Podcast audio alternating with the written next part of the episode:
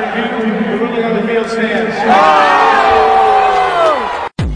Attention. Hey, it's a perfect night for football.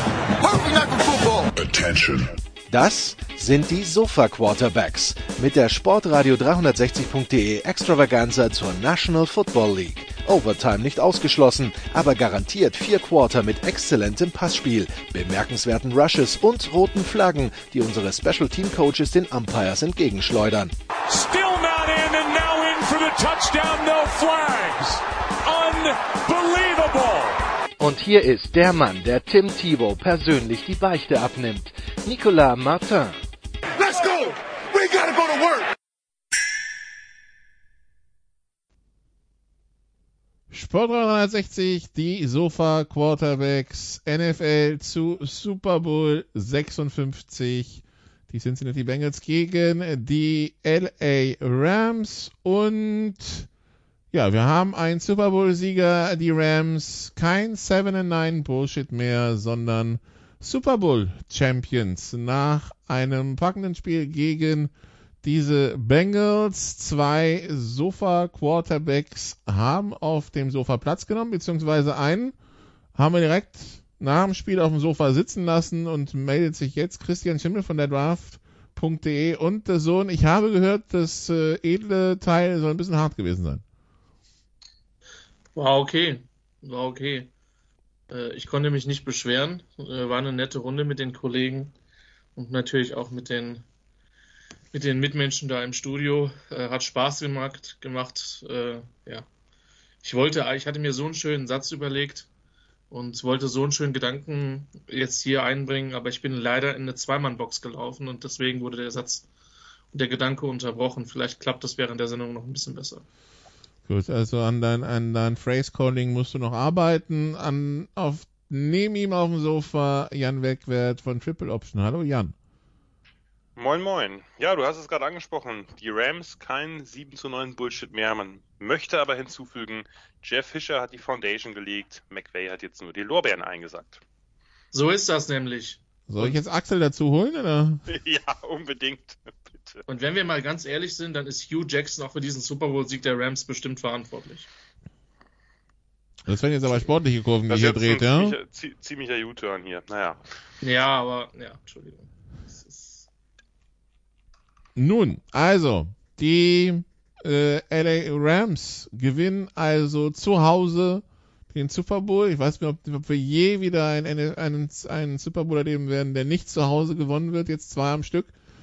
Ähm, ja, 23 zu 20 der Endstand. Äh, wenn wir wenn wir aufs Spiel schauen, ähm, Jan, erstmal die Rams. Ähm, ja, ordentlich das, das äh, also zu Spielbeginn gab es erstmal einen Panther-Austausch und dann die Rams haben dann als erste zugeschlagen, aber ich weiß nicht, es hat so ein bisschen gedauert, bis so dieses Spiel Fahrt aufgenommen hat. Also ich muss zugeben, ähm, so, so, so ganz gefesselt hat's mich am Anfang noch nicht. Oh, ich fand es ging. Also klar, man hat jetzt einmal einen Drive abtasten jeweils, aber ich fand das eigentlich ähm, nicht so uninteressant erstmal. Die Rams haben es halt versucht äh, mit, mit Hurry Up äh, relativ früh. Das haben sie dann ja irgendwann wieder eingestellt, bis es am Ende dann, äh, kommen wir ja später zu, vielleicht zur zweiten Halbzeit wieder ausgegraben haben.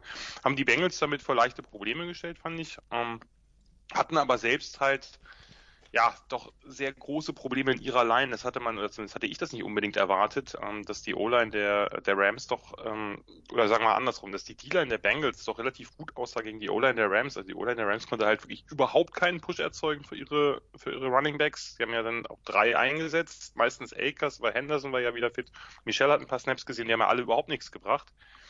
Ähm, und äh, ja, die, die, die, ich fand die Bengals D-Line hat das eigentlich, äh, hat das eigentlich ganz gut gelöst. Sie haben halt viele Shifts direkt von dem Snap gemacht, dadurch eben unklare Zuteilungen äh, evoziert und das konnte die Rams O-Line nicht lösen. Äh, zumal sie eben es geschafft haben, einfach innen mit ihren wirklich ja sehr, sehr mächtigen Defensive Tackles mit Reader, mit, mit BJ Hill, mit Zach Kerr als, als Backup. Das ist natürlich einfach drei ja unglaubliche Berge, äh, Berge Mensch, sage ich mal, die haben halt wirklich gut verhindert, dass die O-Liner der Rams irgendwie ins Second Level climben konnten zu den, zu den Linebackers. Und die Linebackers konnten dadurch immer wieder einfach Freischüsse in die Gaps nehmen. Also insbesondere Logan Wilson äh, war da ja doch relativ beeindruckend.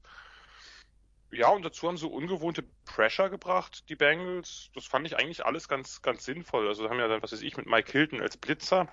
Ähm, ich habe wirklich nicht verstanden, aber da kommen wir sicherlich nochmal drauf, weil das ja auch, also am Anfang ist es okay.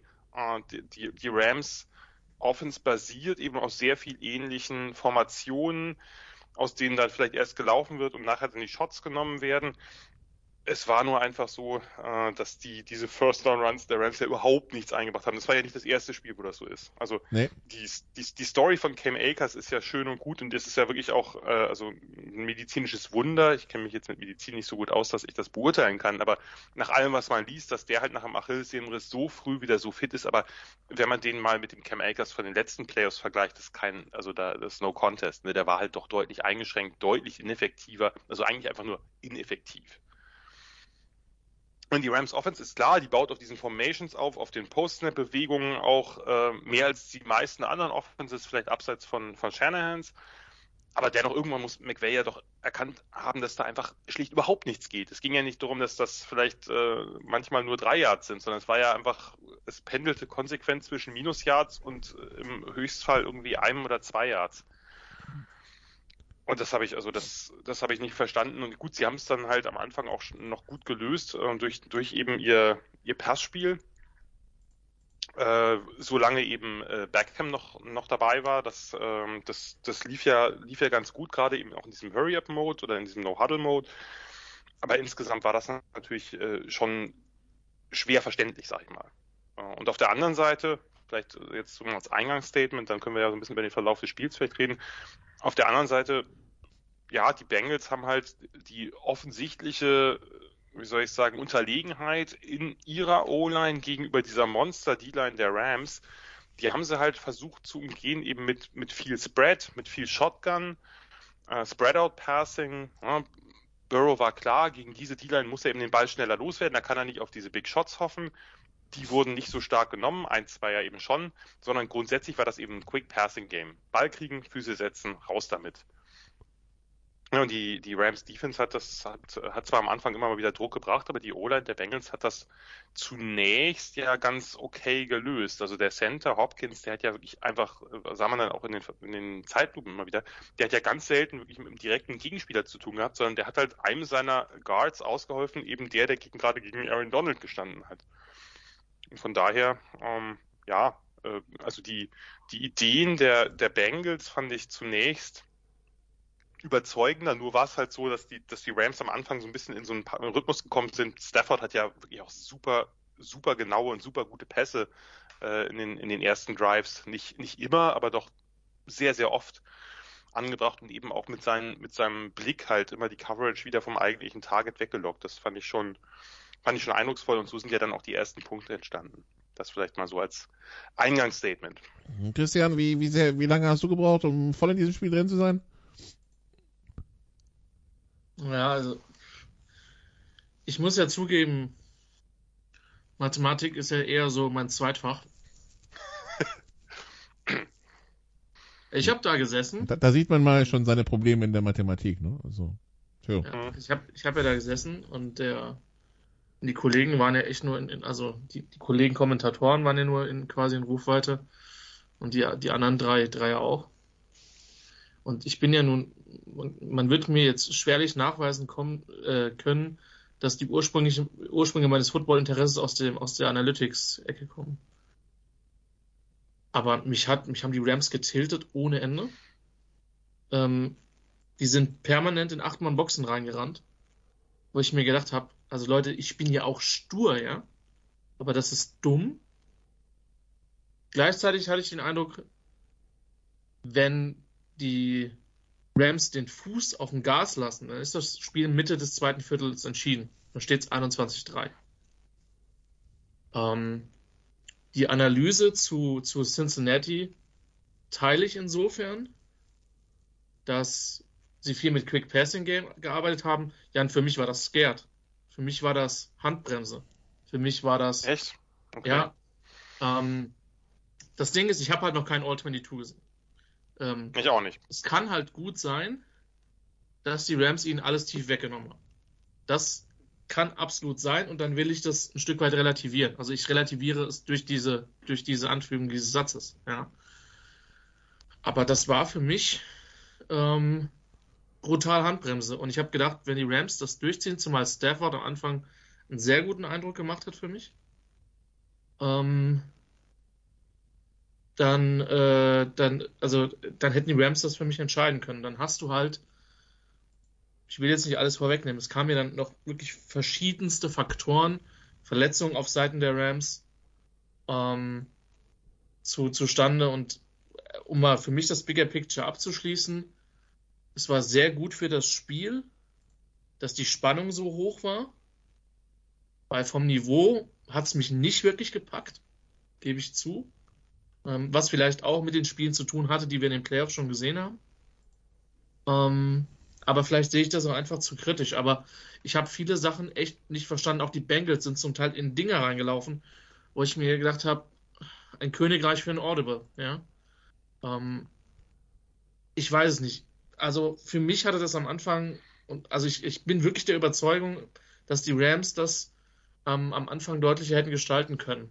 Und ähm, ich kann auch nicht sagen, ob, ob das vielleicht nochmal als Abschluss, ob dann am Ende die richtige Mannschaft gewonnen hat weil für mich war das ein absolutes 50-50-Spiel. Ja. Ähm, sie haben mit Sicherheit darunter gelitten, dass sie, dass sie die Verletzungen hatten, dann geht es vielleicht ein bisschen in eine andere Richtung. Aber ähm, ich war relativ schnell drin, Nikola. Ich weiß aber jetzt nicht, vielleicht kannst du ja da auch noch was zu sagen, weil wir haben jetzt beide schon ein bisschen was dazu gesagt. Ich habe, also, wie gesagt, ich habe viele Entscheidungen am Anfang nicht verstanden, gerade was, was Entscheidungen im Lauf betrifft. Ich weiß nicht, wie es dir damit ging. Ja, also ich meine, ähm, ich ich fand es interessant, dass die, dass die Bengals früh für den vierten gegangen sind. Über den Call, ja, kann man diskutieren. Ähm, hat jetzt, wie gesagt, bei mir hat es ein bisschen gedauert, äh, bis es mich abgeholt hat. Gut, der, der, der erste Touchdown-Drive der, der Rams, ja. Ähm, aber für mich hat es quasi äh, bis die, was die, bis die Bengals auf 13, was 13, 10 verkürzt haben. Die, äh, mhm, ja. ja. Wo er das Gefühl hatte, aha, jetzt, jetzt wird's ein interessantes Spiel, weil kurz davor, also, ähm, die, davor, die, die, die, die Bengals kommen ja in, ähm, kommen ja doch nur zum Field Goal, zum 3 zu 7 und das, der nächste Drive der Rams ist ein Touchdown. Eigentlich so, okay, gut, also, wenn, wenn die Bengals jetzt in der Offense nicht mal ein bisschen konsequenter spielen, dann rennt ihm das Spiel davon und plötzlich war ja, plötzlich, plötzlich waren sie ja, hat sich das Spiel ja verändert und das Spiel wurde ja dann auch, ähm, blieb ja dann bis zum Ende in One-Score-Game und das war der Punkt, wo es dann wirklich äh, losging. Also, die, sagen wir so, dieses erste Quarter war so, ja, warten wir mal ab, was da kommt. Ja, also ich war, also ich habe schon aber ich, ich habe auch schon genug Super Bowls gesehen, wo es tatsächlich auch lahm losging. Also von daher war ich jetzt nicht mhm. überrascht, aber saß dann da und dachte so, naja, da haben wir aber auch in diesen, in diesen Playoffs schon, schon ein Partien gesehen, wo es von vornherein schon vielleicht ein bisschen aufregender war, aber ja, nee, aber hat sich ja dann im Laufe der, hat sich ja im Laufe der Veranstaltung dann gedreht. Also, Jan, ich weiß nicht, wie es dir gegangen ist. Für mich halt wirklich das, e, das erste einschneidende Ding, wenn wir mal von Punkten abgehen, ist halt wirklich die Odell Beckham-Verletzung ja, gewesen. Klar. Ja. Ne? Also, das kann, kannst du den Rams ja auch keinen Vorwurf machen. Ich meine, Tutu Atwell ist auf IR, der hat, glaube ich, dieses Jahr echt wenig gespielt. Gar nicht, genau. Äh, Higby ist auf IR gewesen. Woods. Woods. Und äh, muss man ja mal vorstellen, was da eigentlich nicht da war. Ne? Also, das ist Offensive, für, für die würden andere Mannschaften, naja, töten vielleicht nicht, aber vielleicht auch schon. Sie holen ja, sie holen ja Beckham für Tiefe und am nächsten Tag reißt sich Woods das Kreuzband im Training. Ja. Und da, das war halt schon eine Sache, die halt wenig überraschend massive Konsequenzen hatte. Ne? Ja, auf jeden Fall. Also ich ganz kurz vielleicht nochmal vorher, ich fand den Call zum, also ich fand, äh, ich fand es gar nicht so, gar nicht so lahm, also gerade, dass die Bengals halt ganz früh eben diesen, diesen Fort Downer spielen an der Mittellinie. Ähm, das hat, fand ich gleich ein bisschen, bisschen Zunder reingebracht. Ich fand den Call eigentlich gut, ich fand die Entscheidung von Burrow nicht besonders gut, denn Higgins, der da in Motion läuft, ist wirklich vollkommen frei in der Flat. Wenn er den einfach anpasst, egal wie, äh, kann er überwerfen, unterwerfen, dass der nur irgendwie nach vorne fällt, ist es ein First Down. das war auch ein gutes Play von Ernest Jones, wohlgemerkt, der sowieso mir ziemlich gut gefallen hat in dieser Rolle als, als äh, Linebacker und auch als Blitzer. Äh, dann in der zweiten Halbzeit ein bisschen mehr. Ähm, ja, der, der Touchdown von Beckham, das war, also ich fand, eigentlich hat mich die, das erste Viertel dann gut unterhalten. Ich hatte ein bisschen Angst, ähm, dass die, dass die Rams da davonziehen. Das war so ein bisschen mein, Ja, ja, genau. Ähm, mein Problem, weil also der Touchdown auf, auf Beckham, das fand ich auch einfach ein super Play. Ne? Das war ja auch eigentlich sehr, sehr gut verteidigt von Mike Hilton. Das war so ein Slot-Wheel, ne? wo er, wo die, wo er der dritte, also der innerste von drei Receivern ist. Die beiden anderen ziehen, äh, ziehen ihre Spieler, das war irgendwie Off-Man-Coverage nach innen und er er dreht dann halt nach außen ab und Stafford legt den Ball halt perfekt. Also das war einfach, da kannst, kannst du nicht verteidigen. Das war einfach ein, fand ich, fand ich schon auch spektakulär gutes Play. Wo ich nicht ganz bei Christian bin, ich fand nicht, dass die, die Bengals jetzt mit Mixen so schlecht gelaufen sind, ehrlich gesagt. Also ich fand, das hat eigentlich, äh, hätte ich nicht gedacht, dass das so gut funktioniert. Hätten sie, finde ich, in der zweiten Halbzeit in einigen Sequenzen noch ein, zwei Mal mehr machen können. Ähm, ja, und, und das, ja, bei den Bengals war es halt klar, dass es halt wirklich dann vor allem die Deep Shots auf, auf Chase sind. Äh, dieses Ding gegen, gegen Ramsey, was er wirklich sensationell runterpflückt, äh, was zum, wo es dann zum Field Goal führt und dann eben, äh, dann eben nachher, nach dem zweiten Touchdown, ich meine, das war ja so ein bisschen die Phase, das war die beste Phase der Rams, da sind wir uns einig, oder? Also, dass diese, diese äh, Drives dann, äh, erst der, der, der Touchdown-Drive auf, auf Beckham und dann dieser, nächste fast noch ein bisschen eindrucksvoller, wo er erst Beckham auf dem Crosser anspielt, dann Henderson die Wheel Route und dann sind sie schon irgendwie nahe der Endzone und da ähm, kommt dann der, der, der Cooper Cup Touchdown, wo ich mich gefragt habe, was Eli Apple da gemacht hat. Also ich weiß nicht, habt ihr, habt ihr das noch vor Augen? Das ist ja dieser, dieser Play-Action-Rollout irgendwie. Ich glaube Play-Action zumindest. Also davor hat er ihn permanent zugetextet. Vollkommen frei, ja, aber ich, ich weiß nicht, es muss eine Zone-Coverage gewesen sein, weil, weil sonst müsste er, also der lässt ihn ja einfach hinter sich, äh, beißt auf irgendwas, aber man weiß nicht so recht auf was, weil da, ich glaube, da ist noch ein Teil in vorne, aber der läuft irgendwie, wenn überhaupt, nur eine halbherzige Route und blockt eigentlich. Äh, war, also habe ich überhaupt nicht verstanden, was das sollte. Und das war ja das 13 zu 3 dann nur, nicht 14 zu 3 und da hätte das Spiel halt schnell vorbei sein können. Und das, ähm, und dann haben die Bengals ja genau das gemacht, was, was viele ja auch erwartet haben vorher äh, in den diversen Previews, dass sie eben die anvisierte Schwachstelle der Rams Pass Defense attackieren, nämlich die kurze Mitte. Das haben sie dann gemacht, gar nicht so sehr eben diese, diese Deep Shots auf Chase äh, oder die, die, die Backshoulders auf, auf Higgins oder so, sondern wirklich mit Slants, mit Crossern, mit Ins gearbeitet, ein, zwei Runs von Mixon eingestreut, der dann eben auch den, den, den Touchdown-Pass nachher auf, auf Higgins wirft das fand ich, äh, fand ich eigentlich, also offensiv war das sicherlich die beste Phase des Spiels. Und dann kommt eben die entscheidende Szene. Und ich glaube wirklich, dass es eine entscheidende Szene ist, weil äh, auch, also am Ende müssen sich die Bengals ärgern, dass sie das, dass sie das nicht nach Hause fahren. Nur wenn sie das, nur am Anfang, denke ich, kann man auch gute Argumente dafür finden, dass die Rams halt eigentlich das Spiel kontrolliert haben in, äh, in den Trenches und natürlich auch, äh, natürlich auch im Rest, also mit der, mit der Offense, die sie da haben. Und diese Verletzung von Beckham hat wirklich die ganze Tektonik der, der, der Offense der Rams verändert. Ne? Die konnten nicht laufen. Und nun hatten sie auch noch kaum Skillplayer zur Verfügung. Wir hatten es ja schon. Higby, äh, dann hat sich ja später noch Kendall Blanton, also der, der, der Titan, der für Higby gestartet ist. Jacob Harris, der andere eigentliche äh, Backup, der ist ja auch schon länger raus gewesen. Das heißt, die hatten eigentlich wirklich kaum noch Skillplayer. Dann hatten sie, mussten sie ja mit, mit Hopkins, dem, dem Purdue Titan spielen, der relativ gute Partie gemacht hat als Receiver, aber eigentlich eher als als Titan. Den haben sie am Anfang ja ein paar Mal als Blocker versucht und das ist grandios schiefgegangen.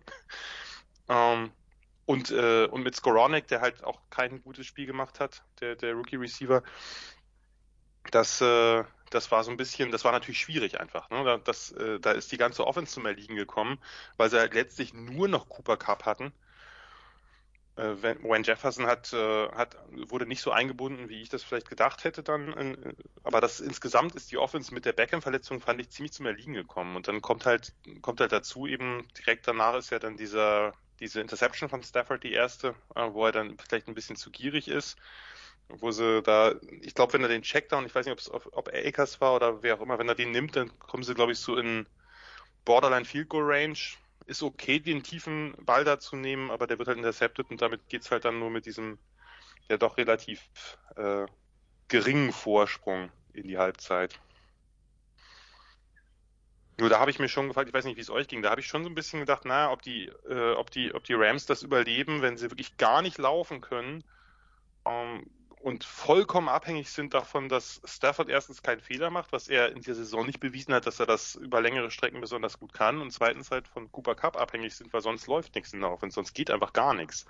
Ja, das ist Ähm. halt, das ist halt, das ist halt die, die Sache, die ich mir dann am, wo ich mir am Ende gefragt habe, was machen die Beng wie machen, wie gehen die Bengals das jetzt an mit der Führung und als sie dann sieben, acht Minuten auf der Uhr hatten, vertraust du der Defense, weil, weil ja dann später auch Burrow ramponiert war, äh, welches Risiko gehst du nun quasi noch ein und, und reicht's vielleicht so, ja, und äh, gut, Mhm. bis auf die, also der, dann kommt der Dropper von Boyd und ähm, das Ganze ist vorbei, aber ähm, äh, ja, das hat dazu geführt, also zwischendurch dachtest du schon so, boah, jetzt bei den Rams, du hast noch Jefferson, klar, du hast Cooper Cup, aber der war ja zwischendurch komplett von der Bildfläche verschwunden.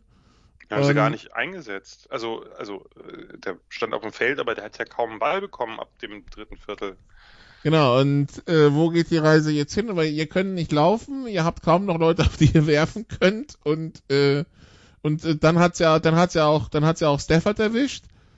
Und dann denkst du so, ja, also wenn wir jetzt davon abhängig sind, dass hier Wolfer Skoronek findet, dann hm, no?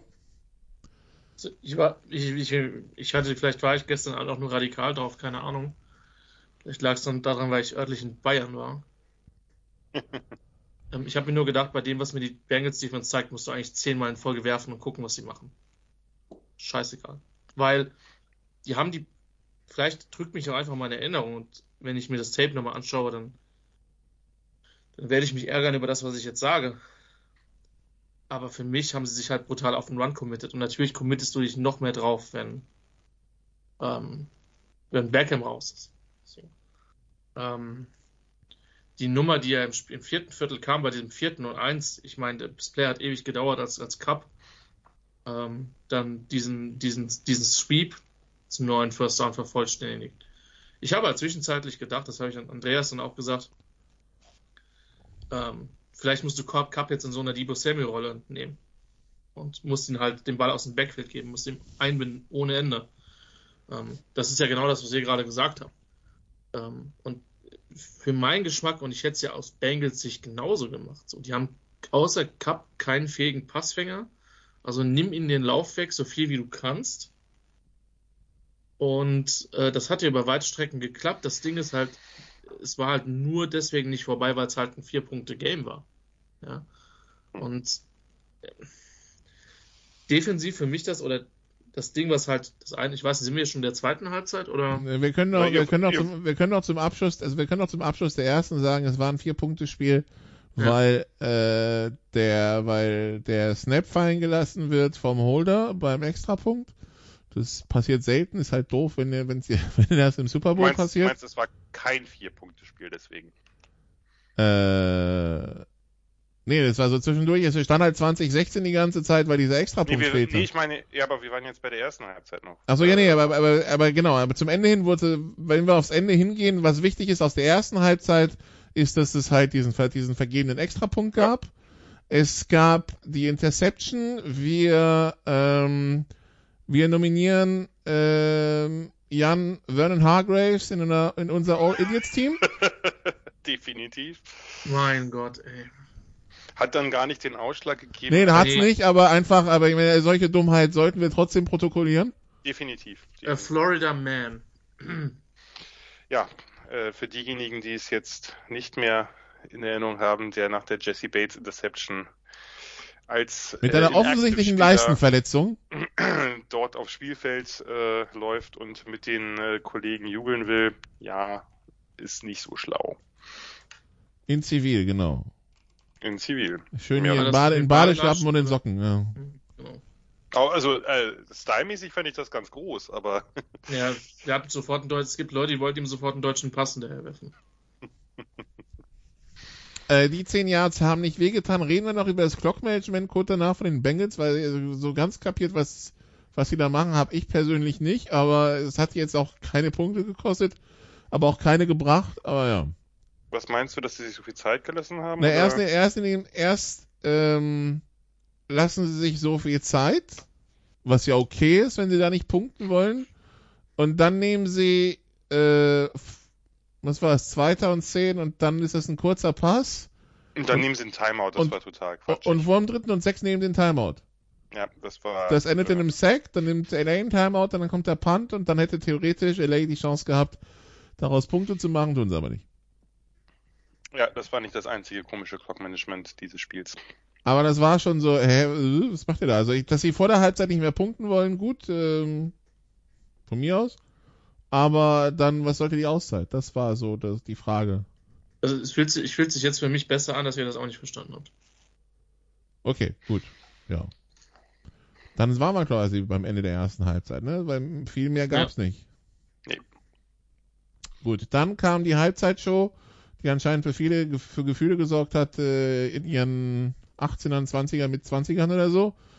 Ähm, ja, äh, also die es gibt bestimmt Eminem-Fans, ich gehöre nicht dazu, von daher ja, also war halt eine Halbzeitshow und ich fand den Ton übrigens furchtbar, aber ja. Ganz übel. Der Sound war ja wirklich, also ich meine, das kann doch nicht so ein Problem sein, oder? Keine Ahnung. Ich meine, es ist, also, dass es im Stadion scheiße klingt, ja, das kann ich sehr wohl verstehen. Dass es, dass sie es selbst nicht schaffen, dass die rausgesendete Version gut klingt, das hat mich schon überrascht. Weil, also ich saß hier und dachte, das klingt so dumpf, ne? Als wäre da irgendwie so gar nichts dahinter. Und dann habe ich gemerkt, das ist bei allen so und ja, schade. Vielleicht um das Thema unabhängig vom Geschmack kurz äh, zu belegen. Sie haben ja Dick Stars aufgefahren, das muss man äh, vielleicht äh, zunächst sagen. Es ist endlich mal Hip-Hop, egal was man von dem Musikgenre persönlich hält, aber es ist nun mal ein wichtiges Musikgenre, ein wichtiges afroamerikanisches Musikgenre, das eben gerade auch dort in LA natürlich äh, dicke Wurzeln hat. Dass man das so lange umgangen hat, ist vielleicht auch nicht unbedingt ein Ruhmeszeugnis. Es gab ein paar gute Aktionen in der Show. Äh, was weiß ich, Eminem mit dem Kneel Down und, und äh, Dre und Lamar haben, haben also haben polizeikritische Statements verfasst. Es war ein fürchterlicher Sound. Es war für mich, ich meine, ich habe diese Idee vor allem im Nachhinein verstanden, dass sie das quasi wie so ein Straßenzug darstellen wollten, in dem halt in verschiedenen Läden was passiert. Referenz genommen auf verschiedene äh, ikonische Läden in Compton. Ähm, ich fand das ein bisschen zu vereinzelt dadurch. Also die einzelnen Leute sind ja jeweils kurz aufgenommen, war natürlich bei dieser Menge an, an, an Stars auch nicht, wahrscheinlich nicht anders zu machen. Äh, und das ist natürlich dann immer Geschmackssache, wie sowas läuft. Ob das dann, äh, ob das dann an den, an den High von äh, Katy Perry rankommt oder nicht, ähm, das, das glaube ich, äh, das, äh, das muss man jedem Einzelnen überlassen. Äh, noch erwähnenswert, Snoop Dogg hat einen durchgezogen von dem Auftritt. Der größte Lichtskandal in der Geschichte der Halbzeitshows, dass das jetzt irgendwie überall rumgeht. Äh, gut. Gehört wahrscheinlich dazu. Aber ähm, hat ja viele, hat ja viele doch äh, beeindruckt und ich glaube, damit kann man es auch, kann man es dann auch belassen, denke ich, oder? Ja, die, die NFL wollte angeblich nicht, dass Eminem kniet und wollte nicht, dass der, der hier äh, I still don't like the police aus dem, äh, aus dem, aus dem Ja. Dings rauskommt. Auf, den- auf der anderen Seite, also wenn du die einlädst, dann nimmst du in Kauf, glaube ich, dass das passiert. Also kann mir jetzt keiner erzählen, dass, äh, ja, also, Hinzu kommt, dass die NFL ja dann jetzt widersprüchliche Statements, nein, nein, es war alles so geplant und so, die hat vielleicht auch ein bisschen Schadensbegrenzung, wer weiß es. Äh, nee, wir wollen jetzt nicht noch mehr darüber reden, dass, äh, dass das passiert ist, genau. Ich meine, Lamar hat ja irgendwie einen, einen seiner ähm, äh, eine seiner Zeilen so ein bisschen abgeändert, äh, so das eben nicht äh, zu dolle wird, aber ja gut, das, äh, das wird man halt, genau das wird man halt nicht lösen können. Ich denke, ist eine Halbzeitshow. Ne, wie, wie alle anderen ist es Geschmackssache. Die hat viele beeindruckt. Die hat natürlich auch viele Reminiszenzen geweckt für eine gewisse Generation, die mittlerweile ja auch nicht mehr die jüngste ist. Und äh, ja, das äh, ist sicherlich trotz allem eine, egal wie man dazu steht, die vielleicht ein bisschen länger in Erinnerung bleibt als die ein oder andere in den letzten Jahren. Nikola, du möchtest mir erzählen, dass die NFL, die immer noch ein Konglomerat und ich bitte um Entschuldigung für diese holzschnittartige Pauschalisierung und Vereinfachung alter weißer Männer ist, da vielleicht etwas irritiert war. Schocker. Ja, aber wie gesagt, also ich meine, wenn du nicht willst, dass das passiert, dann lädst du dir halt Ja. andere Dann gibt's Sänger wieder- ein. Dann gibt's wieder Paul McCartney am Klavier, wie nach Nipplegate, damit, Genau. damit Oder auf gar keinen Fall irgendwas passiert, ja. Ja. Ja, oder ähm, Tom Petty oder, ne, also. Aber wen hatten wir denn? Wann war, Ja. wann war, wann war, wann war Janet Jackson? Das war irgendwann in Houston, ne? Das war einer, das war 2-3 oder 2-4 muss das gewesen sein, Ah, oder? nee, 2-4 war das, genau, ja, das war 2-4, ja. Und dann kam erstmal, genau, dann kam erstmal nur die, dann kam wirklich die, das Dann Programm die- für, für die, die- für die älteren Herrschaften, so Paul McCartney. Rolling, Rolling Stones und so, ja, und Tom Der Petty. Boss, der Boss war noch dabei. Tom Petty, Prince, das waren so die Jahre danach. Dann äh, kam, dann kam äh, hier NCIS Musik, The Who und äh, dann äh, wurde es wieder, genau, dann sind sie wieder abgebogen in, äh, in mehr. Modernere Gefilde, nennen wir Ja. das mal so. Naja, Gut, ich habe jetzt gehört, über, ich habe übrigens gelesen, angeblich gibt es jetzt die Halbzeitshow auf YouTube mit äh, vernünftigem Sound, muss man sich vielleicht mal geben, um dann den Unterschied zu hören. Aber ja, ich, ich, also ich wundere mich dann immer, wie man eine, eine Choreo wählen kann, wo die Hälfte des Stadions nichts sieht. Aber Ja. gut. ähm, dafür gibt es auch die tollen Leinwände, Nicola. Die müssen auch ihre Funktion haben. Ja, äh, nur, nur zu, also die, äh, irgendwo hatte ich dann bei ESPN gesehen, äh, als Michael Jackson aufgetreten ist, was ja dann äh, irgendwo Anfang der 90er war, kostete ein Super Bowl-Ticket im Schnitt 175 Dollar. Ja, Ja, die Zeiten ändern sich. Schocker. bisschen. Und jetzt im Schnitt 6300. Steile Inflation in der bisschen. NFL. Ja. Also kurz vor der Halbzeit die Interception, aus der die Bengals nicht, nicht so viel gemacht haben, außer uns äh, Fragezeichen zu geben zum ähm, äh, zu ihrem Clock-Management. Wer allerdings Christian nach der Halbzeitshow zu lange in erst auf Klo und dann in der Küche für Nachschub verweilte, der wurde streng bestraft von der NFL, von den Bengals und von den Rams. Ja, vor allen Dingen war der Übergang irgendwie sehr schnell. Ja, Also, das, das hatte ich, da, da hatte ich irgendwie nicht wirklich, das hatte ich nicht wirklich auf dem Schirm, dass, äh, dass, äh, dass das so schnell weitergeht. Ja, und dann war es halt ein Play, ne? Ähm, also, ne, 75 Yards, Touchdown-Pass von, von Burrow äh, auf, auf äh, T. Higgins. Jetzt ist ja natürlich viel lamentiert worden. Im Übrigen bin ich der Meinung, ja, es war ein verpasster Call. Das Face Mask. Ja, es war eine Face-Mask-Strafe. Ich hätte mich an dem einen Call aber auch nicht hochgegeilt, wenn das Spiel so dann entschieden worden wäre. Muss ich an der Stelle auch sagen. Die Sache, die ich mich gefragt habe, der Judge auf der Seite sieht es nicht. Nein, Der Back-Judge sieht es meiner Meinung nach auch nicht. der Backjudge schaut wahrscheinlich auch woanders hin. Genau. Der Umpire sieht es definitiv nicht, weil der schaut woanders hin. Also wer soll dieses Foul sehen? Und deswegen, so bitter das war in dem Moment für die Rams, und natürlich ist es total bitter, wenn du da das Spiel verlierst. Ähm, und ich bin nicht immer dafür bekannt, hier die Schiedsrichter in Schutz zu nehmen. Mein erstes Ding war halt doof gelaufen. Ähm, aber es ist halt auch für die Crew in dem Bewegungsablauf brutal schwer zu sehen. Wenn, Weil, wenn weil es mit dem Rücken zur Seitenlinie passiert Ja, äh, und die beiden, die dann an, der Seite, an dieser Seitenlinie stehen, haben eine scheiß Perspektive drauf. Ne? das ist das Argument, warum ich sage, die können es eigentlich nicht sehen. Also bleibt eigentlich, es Die bleibt können- eigentlich nur noch der Backjudge, aber der ist normalerweise mit der ist normalerweise mit irgendeinem der inneren Receiver beschäftigt. Ne? Eben. Die, die können raten und eine Flagge werfen, aber wie oft hast du Offensive, also Offensive PI wegen Face Mask? Also, dann Weiß übernehme ich mal die jetzt. Gegenposition. ja, dann, dann bitte. Den musst du sehen.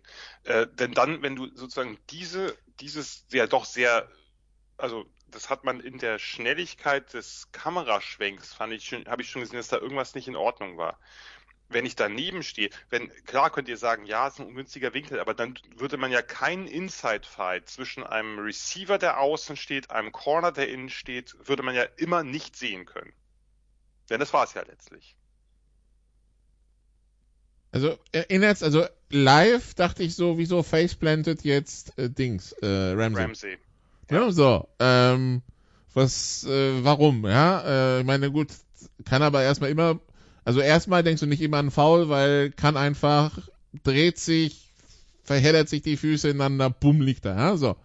Äh, je nachdem, je, je nachdem, wie er stand. So, und dann kam die Zeitlupe und dann denkst du schon, ja, okay, aber also der, der, Arm kommt ja von außen rum und dreht rum, ja. Es ist irgendwie nicht mal so, dass, ähm, ähm, dass die sich direkt gegenüberstehen. Also das, das ist halt, ja. Aber wie gesagt, dann dürftest du kein Infighting mit den Hands, könnte man ja dann immer nicht sehen, nach der Logik. Also was du innen mit den Händen machst, was der, äh, was, was, was die jeweiligen äh, äh Judges, also die Refs an den Seitenlinien nicht sehen können. Das müsstest du ja dann, äh, das ist ja immer schwierig vom Winkel her, wenn der, wenn der Receiver diese Position hat, wie sie Higgins hatte. Ja, und das ist auch, das sind aber auch, das ist aber auch die Position, wo am öftesten man sich denkt, naja, okay, ähm, kann man geben, muss man nicht, ja. Also diese, das, das sind, das sind die Sachen, die tatsächlich am schwersten zu sehen sind. Ja, Jan, ich verstehe das Argument. Also ich verstehe das Argument total. Ja, ja, ich auch. Ähm, ich glaube aber, dass es in dem Moment trotzdem total schwierig ist. Das Einzige, was mir halt zu denken gegeben hätte, du hast ja bei dieser Face Mask eben diese total unnatürliche Kopfbewegung. Mhm. Und wenn du die wahrnimmst, das ist halt für mich irgendwo ein Zeichen. Ähm, weil, wie gesagt, im ersten Moment war ich bei Nikola. Ich dachte jetzt, was war das, ein Stop and Go oder sowas in der Art.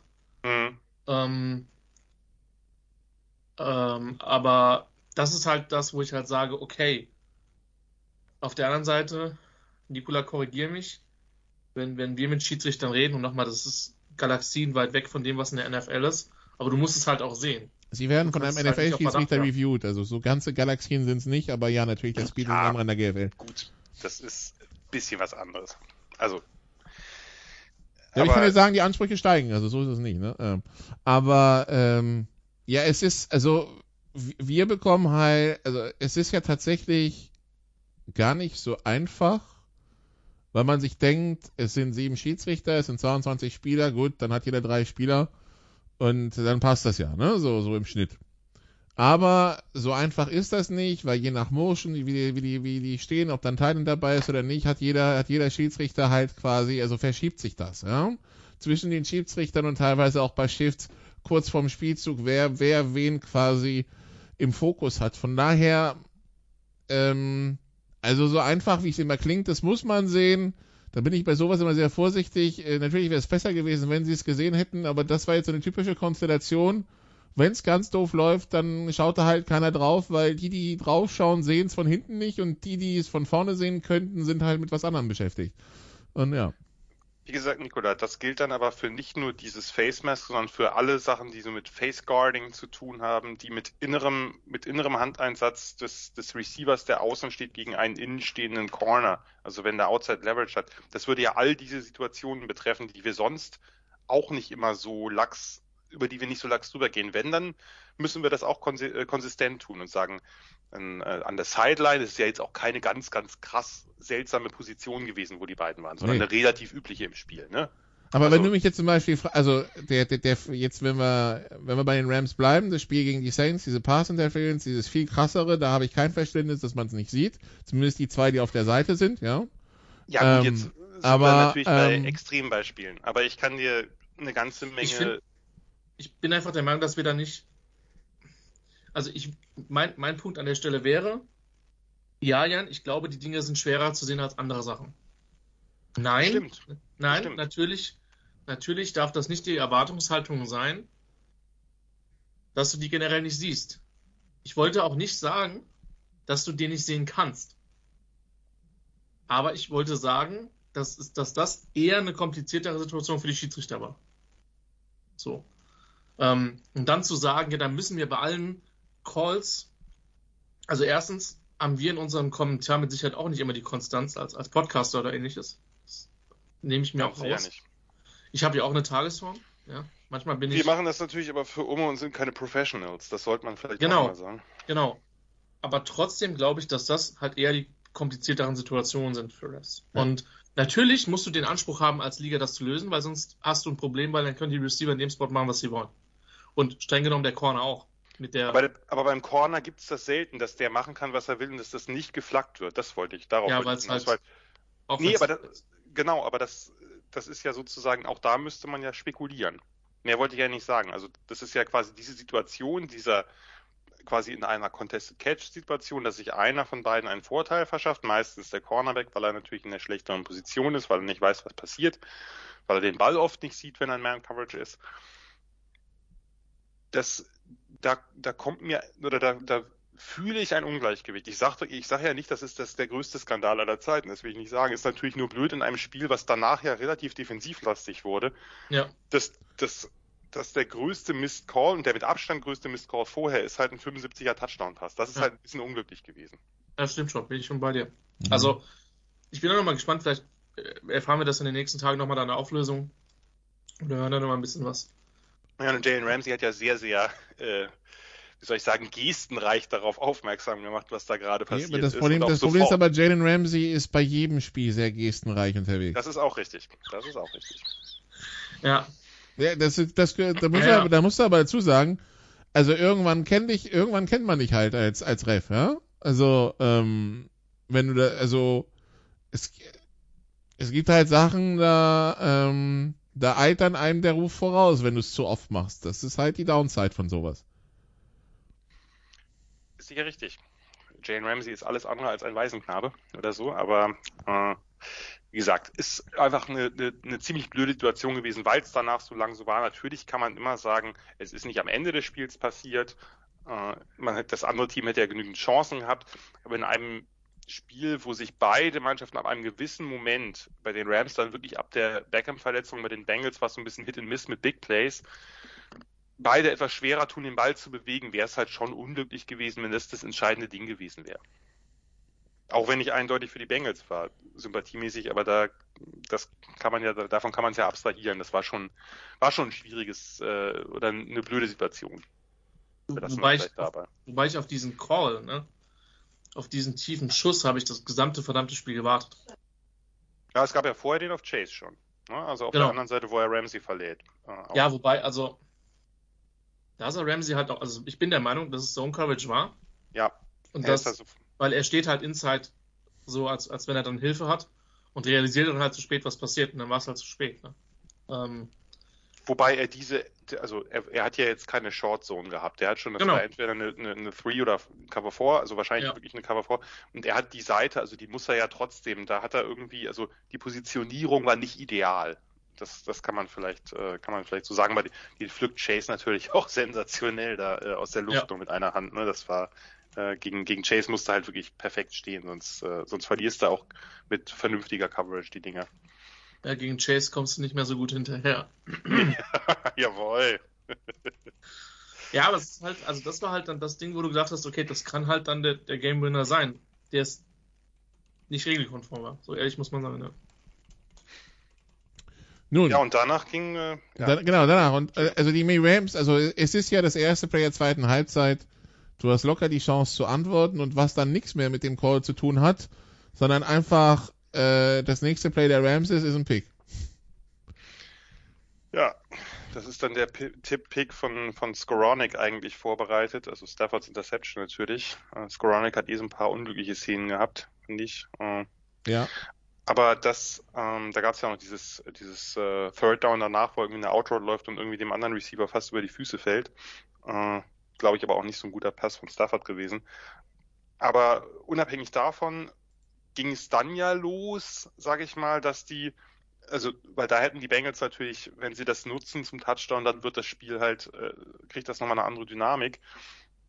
Und da ging es ja so ein bisschen los, dass die, dass die Rams Defense dann wirklich aufgewacht ist. Ne, Die haben halt äh, den, den, den Burrow Scramble bei Fourth Down, da sind sie ja wieder aggressiv gewesen. Äh, den, den, den Run von ihm, äh, von dem abgesehen, haben sie dann ja gehalten und da gab es ja dann auch den ersten wichtigen, äh, wichtigen Sack von Aaron Donald, wo er den, glaube Adenji war das, also den, den Guard da wirklich, wirklich brutal in Burrow reinpusht. Ne? Also das war gleich Third and Short oder Shorter. Äh, Und das, äh, da ging es dann so ein bisschen los. Und das, äh, ich habe das bei, ich glaube, es war Bill Barnwell, äh, nicht, äh, kann auch irgendwer anders gewesen sein, heute nochmal gelesen, ist mir auch äh, während des Spiels im Hammer aufgefallen. dass sie halt in der zweiten Halbzeit äh, da, da ein bisschen adjusted hatten, weil die, die Bengals-Line in der ersten Halbzeit ja relativ gut gehalten. Da gab es ja einfach nicht so viel. Und dass sie dann halt äh, oft eben diese, diese Five-Man-Rushes entweder angetäuscht haben, ab und zu auch durchgesetzt haben, aber eben äh, oft auch nicht, dass sie eben, äh, keine Ahnung, fünf, fünf an die Linie gestellt haben oder einen Blitzer angekündigt haben. Das war dann oft, oft Jones, der, der Linebacker. Äh, aber einer der designierten Passwasher ist dann das ein oder andere Mal in Coverage gedroppt. Dann hatten sie oft Overload auf einer Seite, dass sie dann eben, ja, was weiß ich, drei wichtige Spieler von ihren super Pass-Rushern, also Donald, äh, äh, Von Miller, Leonard Floyd, plus dann eben noch ein Blitzer oder so, äh, dass sie da von einer Seite einen Overload hatten und dass sie ganz wichtig den Center attackiert haben, damit eben der nicht die ganze Zeit das Double Team gegen Donald, also quasi der der der der Backup-Plan ist oder der Notfallplan innen, wenn äh, Donald, dann kannst du natürlich ihn die ganze Zeit äh, mit ein bisschen Outside Leverage blocken, weil er natürlich innen dann eben noch, wenn er nach innen äh, durchbricht, dann steht da der Center, der ihn aufnehmen kann. Das heißt, da haben sie ein paar A-Gap-Blitzes reingeballert, das haben, da haben sie Stunts gemacht, gerade Von Miller kam ja immer wieder innen durch. Da haben sie immer wieder wirklich gute Stunts ge gespielt. Und dann wurde es halt, da wurde es halt schwierig, weil die, weil die Bengals O-Line, die bis dahin das ja eigentlich zumindest gemessen an den Erwartungen, die ich hatte und die glaube ich auch die meisten anderen hatten, relativ gut hinbekommen hat in der ersten Halbzeit, du hast natürlich ein bisschen recht, Christian, dass man das hasenfüßig nennen kann, dass sie eben so ein, so ein Quick-Passing-Game, Ball, äh, also Snap und Ball rausballern. Ich fand das schon sinnvoll auf seine Weise, weil man eben Burrow da nicht so zum Abschluss freigeben kann gegen diesen Monster-Path-Rush. Und ähm, ich, ja, diese, diese kleinen Adjustments, die haben ja dann, denke ich, ganz gut funktioniert, weil die, die, die, die Bengals haben ja im Laufe nach diesem nach dem langen Touchdown auf Higgins und nach diesem, nach diesem Pick haben die ja, was war das? In sechs Drives noch fünf First Downs gemacht oder so? Also wirklich ja. Äh, ja. Danach, danach kam eine Phase, die eh schwierig war. Nachdem die Bengals dieses Field Goal geschossen ja. haben, zum 20 zu 16, äh, haben wir eine Phase gesehen, wo wir äh, erstmal, also bis zu diesem Drive der Bengals da, der, der ein bisschen länger wurde ähm, und der mit dem Drop von, von Boyd endet, äh, hatten wir sechs Punts am Stück mit, äh, das sind insgesamt 20, ja, das, viel, das, sind da 20 Plays für. Du meinst, jetzt, du meinst jetzt nur bei den Bengals? Nee, beide kombiniert. Bei, nee, aber die Rams haben den Field Goal ja noch gemacht. Genau, und nach dem Field Goal ging es halt bergab mit dem Offensivfootball in diesem Spiel. Das ist richtig. Da war aber auch, da waren aber auch beide Quarterbacks angeschlagen. Bei den Rams merkte man, es fehlt einfach auch irgendwann Personal, wo der Ball hingehen kann. Und das beschwerte uns also diese Phase mit, wie gesagt, das waren dann äh, 20, das waren äh, drei, vier, doch 20 Plays für in der Summe ähm, sechs Yards. Und sechs Punts. Ja. ja. Also Jan hat schon recht. Für mich war das auch tatsächlich das Adjustment, was das Spiel am Ende entschieden hat. Ähm, ähm, eben öfter fünf zu bringen oder zumindest fünf zu simulieren. Ähm, und du weißt nicht, woher es kommt, ne? Wenn du, wenn du fünf Simulisten genau. einen droppen lässt, du weißt ja nicht, wo der, von wo der sozusagen derjenige dann, welcher nicht kommt. Und das, das genau. haben sie halt wirklich gut gespielt. Du kreierst halt trotzdem ein One-on-One-Matchup, weil ja, der eine O-Liner, genau. der frei ist, weiß nicht, dass er frei ist in dem Moment, wo der Snap erfolgt. Genau. Und ähm, das war halt der Unterschied. Und ich meine, man hatte nochmal, dass Bengals drei Leute auf Aaron Donald gestellt haben, würde ich niemals kritisch sehen. Ja, natürlich machst du das. Ähm, das waren jetzt zum Teil bizarre bizarre Situation. Und wie gesagt, ich will die Bengals auch nicht zu sehr kritisieren. Nee. Meine Wahrnehmung war, es war ein bisschen hasenfüßig, aber die werden da schon einen Plan gehabt haben. Und ähm, ja, das war zäh, fand ich in der Phase. Das war richtig zäh und ähm, bei, bei Cincinnati hatte ich irgendwann den Eindruck, ja, die Defense wird schon halten und das wird schon, das wird reichen und man hatte auch wirklich nicht die Antworten. Ich hätte halt wirklich gedacht, dass man also, weil die Tiefe, speziell nach der Verletzung von Beckham in dem Receiving Core bei, bei Cincinnati ist halt viel besser als bei den Rams und ähm, da ist nicht so viel passiert. Und äh, Yusoma war vielleicht noch angeschlagen, der hatte, ich glaube, in der ersten Halbzeit einen wichtigen Catch. Ähm, Higgins hat diesen Touchdown, ja. Ähm, Chase hat man ihnen weggenommen, weitestgehend.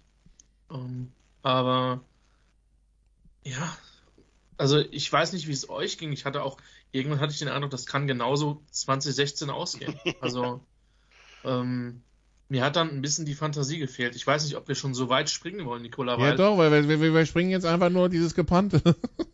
Und jetzt, und jetzt mache ich mal die Überleitung und dann, dann gebe ich meinem Defensivexperten Jan Wegwert dann vielleicht nochmal.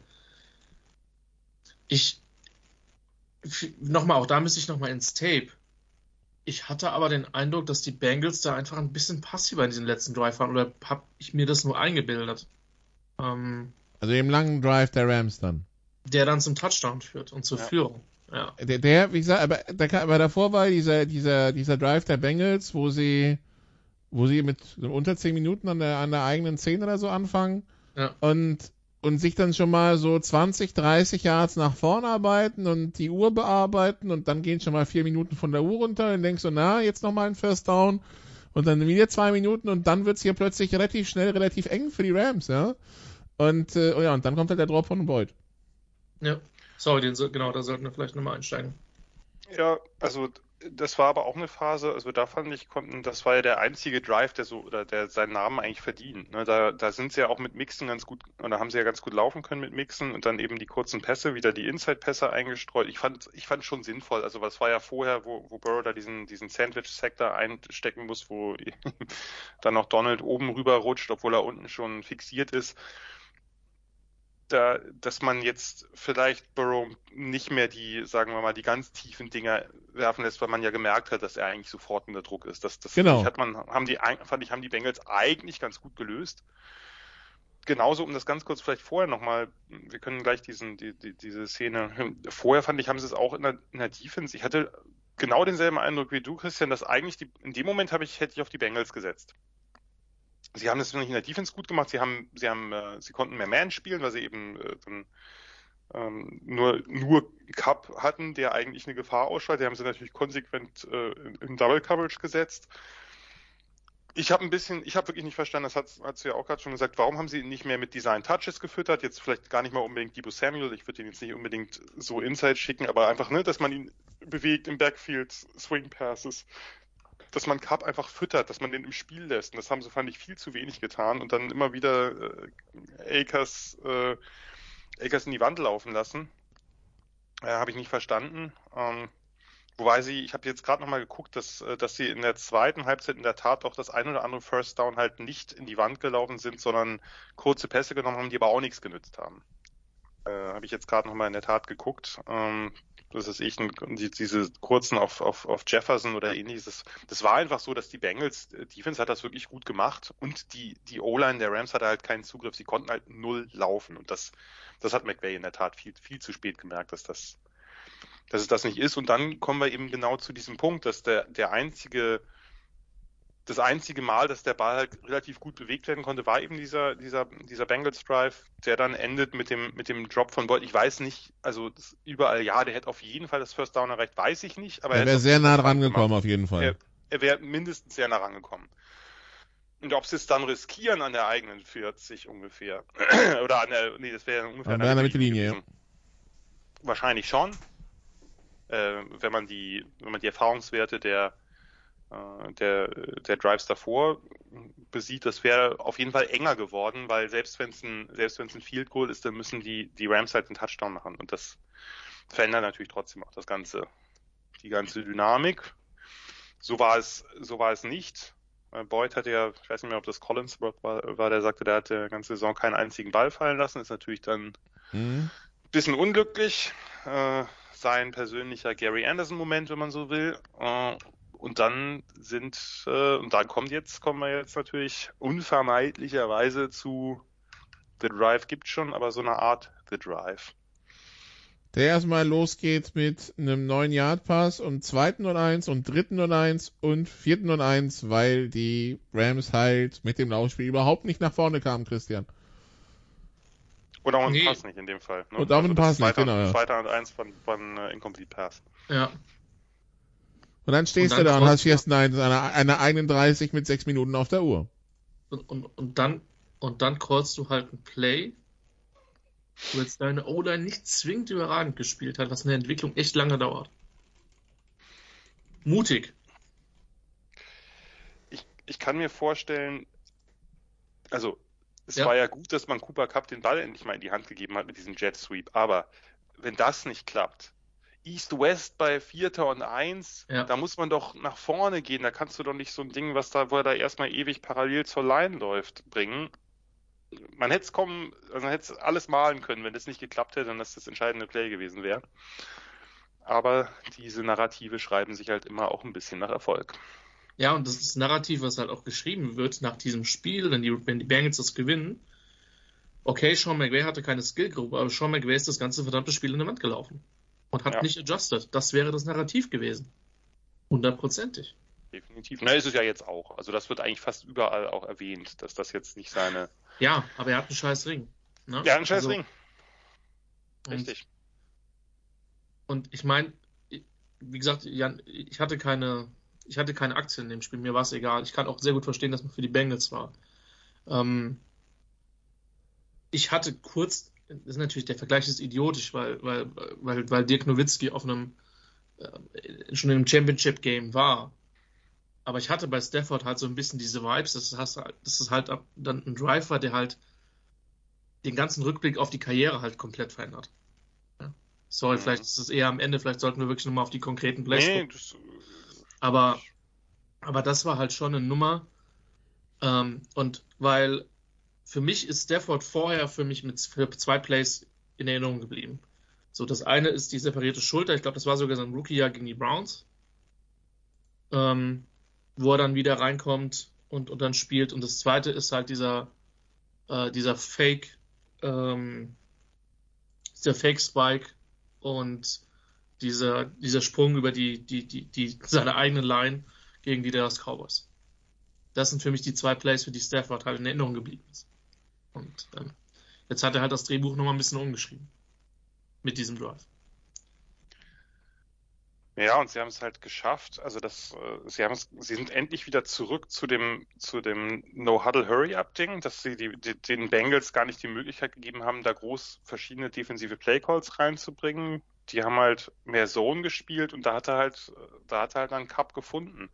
Und zum Teil ja auch wirklich mit, mit sensationellen Pässen. Ja, das muss man sagen. Dieses, dieser No-Look-Pass, das war ja der einzige, das, dieses äh, 22-Yard-Ding. Und, äh, wo er den, den äh, wo, wo Cup so etwas tieferen Slant läuft, ähm, wo er aber die ganze Zeit Hopkins anguckt und dann einfach quasi in die Mitte den reinpfeffert zu einem Moment, wo, wo ich weiß nicht, ob es ob's, äh, ob's Von Bell war, davor noch steht. Äh, das war wirklich ein sensationell guter Pass und der einzige, das habe ich nochmal nachgeguckt extra, weil ich es äh, erst nicht glauben konnte, als ich gelesen habe, der ein, das einzige 20 plus Yard Play nach Beckhams Verletzung äh, der Rams. Das hat den, das hat den schon, äh, das hat den schon einfach komplett die Offense abgewirkt. Das muss man so deutlich sagen. Ne? Der, diese, diese Verletzung, da sieht man mal, wie wichtig auch gerade jetzt in den letzten Wochen hat man das ja auch ein bisschen gemerkt. Haben ja auch der eine und das eine oder andere äh, mediale Outlet hat ja eben auch davon gesprochen, dass Becker mit diesem Backside-Dick, also dass er auf der Backside des Plays steht und eben tiefen In läuft und Stafford eben jemand ist, der nicht nur auf seinen ersten Read guckt und da festhängt, sondern jemand ist, und das hat man ja in diesem Spiel auch immer wieder gesehen, der sehr, sehr schnell dann auch oder sehr schnell eben die, die Defense auch, also Deceptions bringt, dass er irgendwo hinguckt und den Ball woanders äh, dann im letzten Moment doch woanders hinguckt und den dann los wird. Das hat denen wirklich die ganze Offense abgewirkt. Und, äh, und hier, das war dann wirklich der Championship Drive von, von Stafford, der nur auf Hopkins und, und Cooper Cup, die meisten auf einer Seite standen. Manchmal stand Cup außen, manchmal stand er innen. Hat ja gar nicht mehr irgendwie groß versucht, dann erstmal irgendwen anders da zu bedienen, sondern eigentlich ging alles über Cup und ab und zu hat man den Tight End slash Receiving Tight End eher oder großen Receiver eingesetzt. Äh, Und äh, da waren ja, da waren ja schon auch ein paar, paar Pässe bei, die er dann wirklich auch in engere Fenster gesetzt hat. Äh, ja, beeindruckend, kann man, äh, kann man nicht anders sagen. Ähm, und auch hier vielleicht mal die Frage an euch, weil ich habe es nicht verstanden.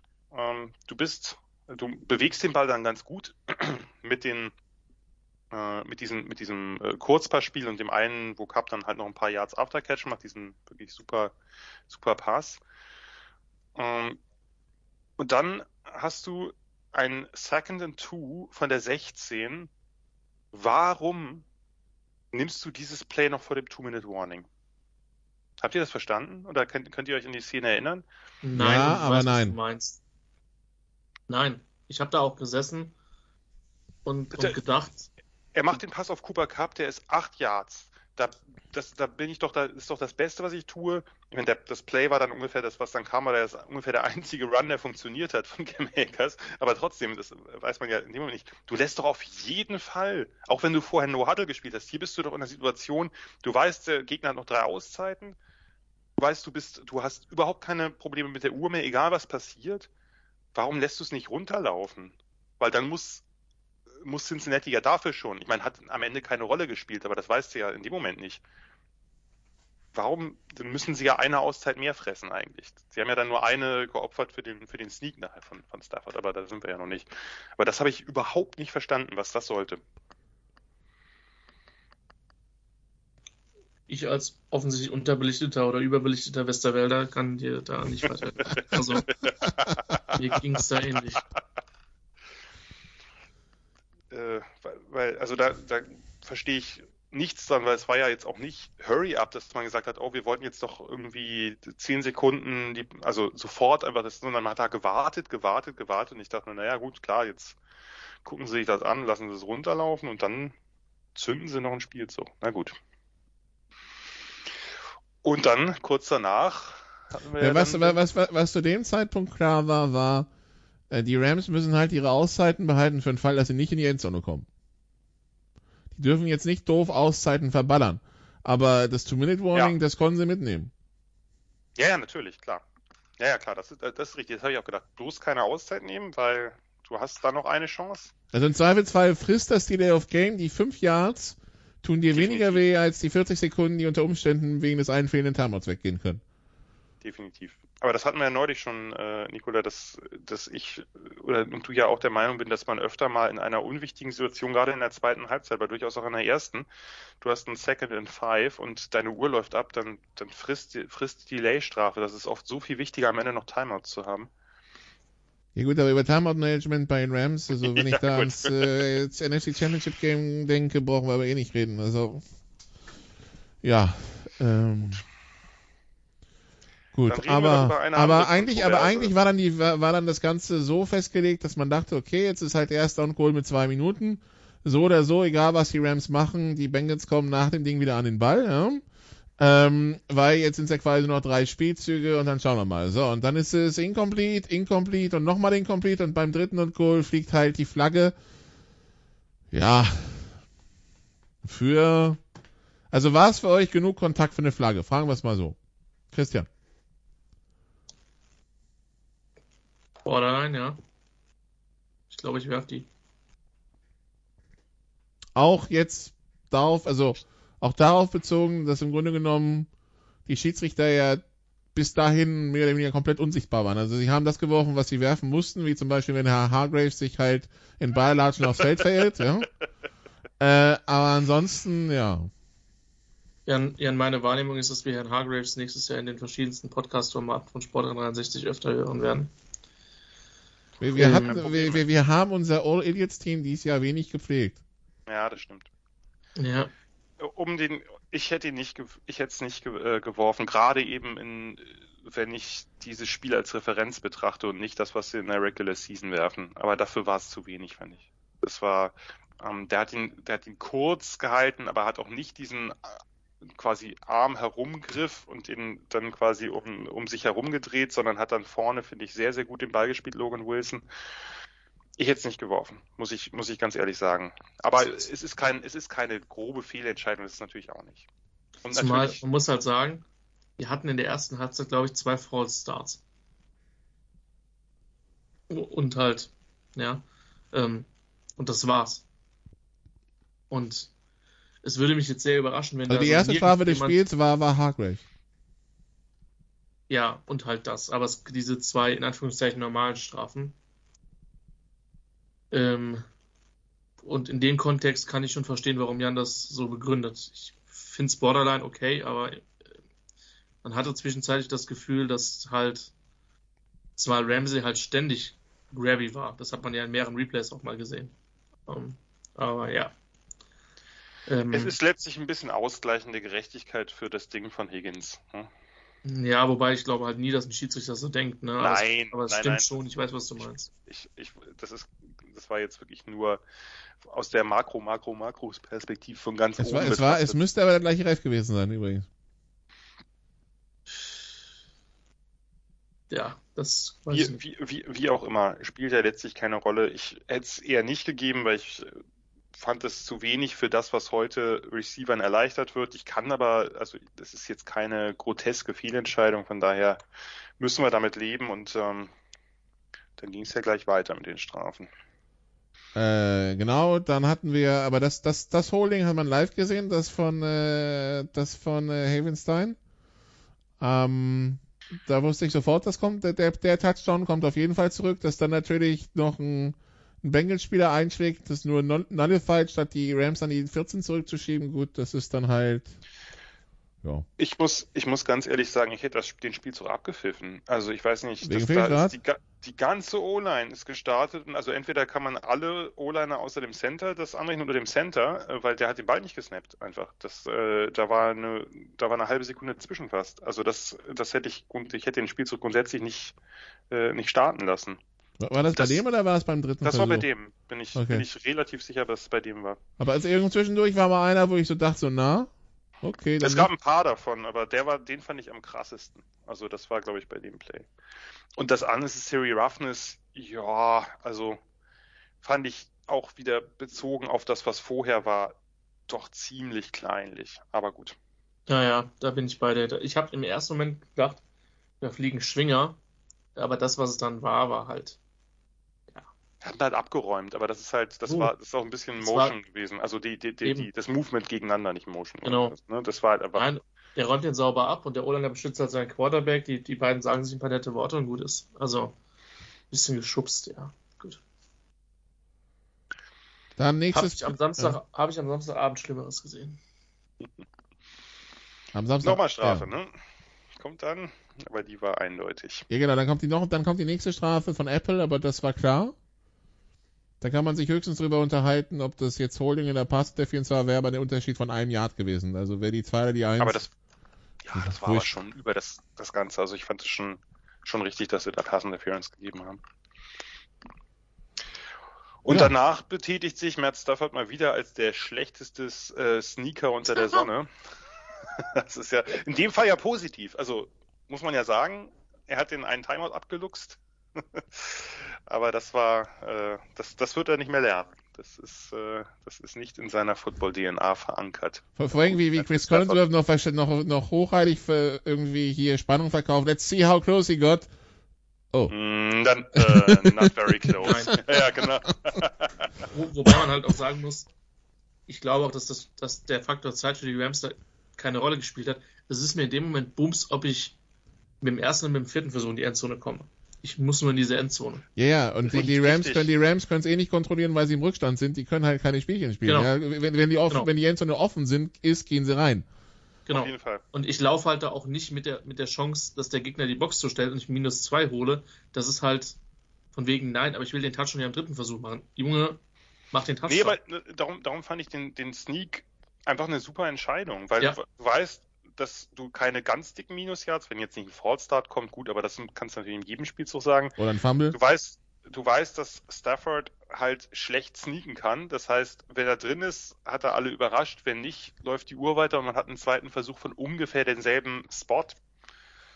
War, war finde ich, ich hätte sogar, ich hätte einfach weiter gesneakt, ehrlich gesagt sogar, aber ähm, war natürlich dann auch gut, dass man äh, Cup angeworfen hat. Wir müssen dazu sagen, Herr Stafford war ja noch von, von ein paar Minuten vorher ein bisschen ramponiert. Also Ist den, richtig. den hätte ich jetzt vielleicht nicht jedes Mal, ne? Also Du, Stafford hat sehr lange in Detroit gespielt, der ist generell ist gewohnt. glaube ich. ja, aber du, musst, also du, du willst ja vielleicht schon noch, dass er die Party erlebt, ja. Also äh, hey Junge, du bist Super Bowl Champion auf der auf der Was? Äh, was? Was? Ja, genau. Ja, so nett war er. Tja, und dann war es fast eine Art Goal-Line-Fade, oder? Also mit ein bisschen Backshoulder drin, kann man als Beines nehmen, aber das so ungeliebte Play. Ich, ich habe ja ehrlich gesagt gedacht, so genauso wie man bei den Chiefs gesagt hat, als, äh, als einer der Safeties raus war, Fine Sorensen, dachte ich vor dem Spiel, find Eli Apple. Muss ja ehrlicherweise sagen, das war ja kaum ein Faktor. Aber auch ihm vermutlich aufgrund von der Personalsituation der Rams. Und das Play hat er noch nicht mehr katastrophal schlecht verteidigt. Aber Nee, das war nicht so, das kriegst du nicht, äh, das kriegst also, du nicht verteidigt. Da kannst du ihm keinen Vorwurf machen, so, finde ich. Nee, darum der Slender gegen Eli Apple, ohne dass ich den Nee. jetzt besonders gut finde, der war mir ein bisschen zu hart dann, weil letztlich, Genau. klar, also was man sich ja fragen muss, warum steht Cooper Cup in dieser Situation one-on-one outside, dass du da nicht irgendwie einen drüber noch hast, der zumindest die Gefahr, was weiß ich, der, der, der irgendwie Inside Leverage mit, nimmt, wegnimmt oder so.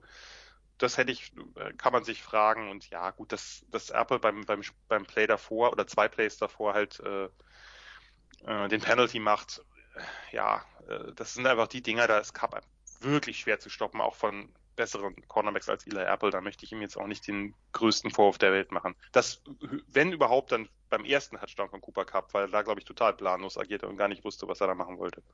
Aber nicht hier am Ende.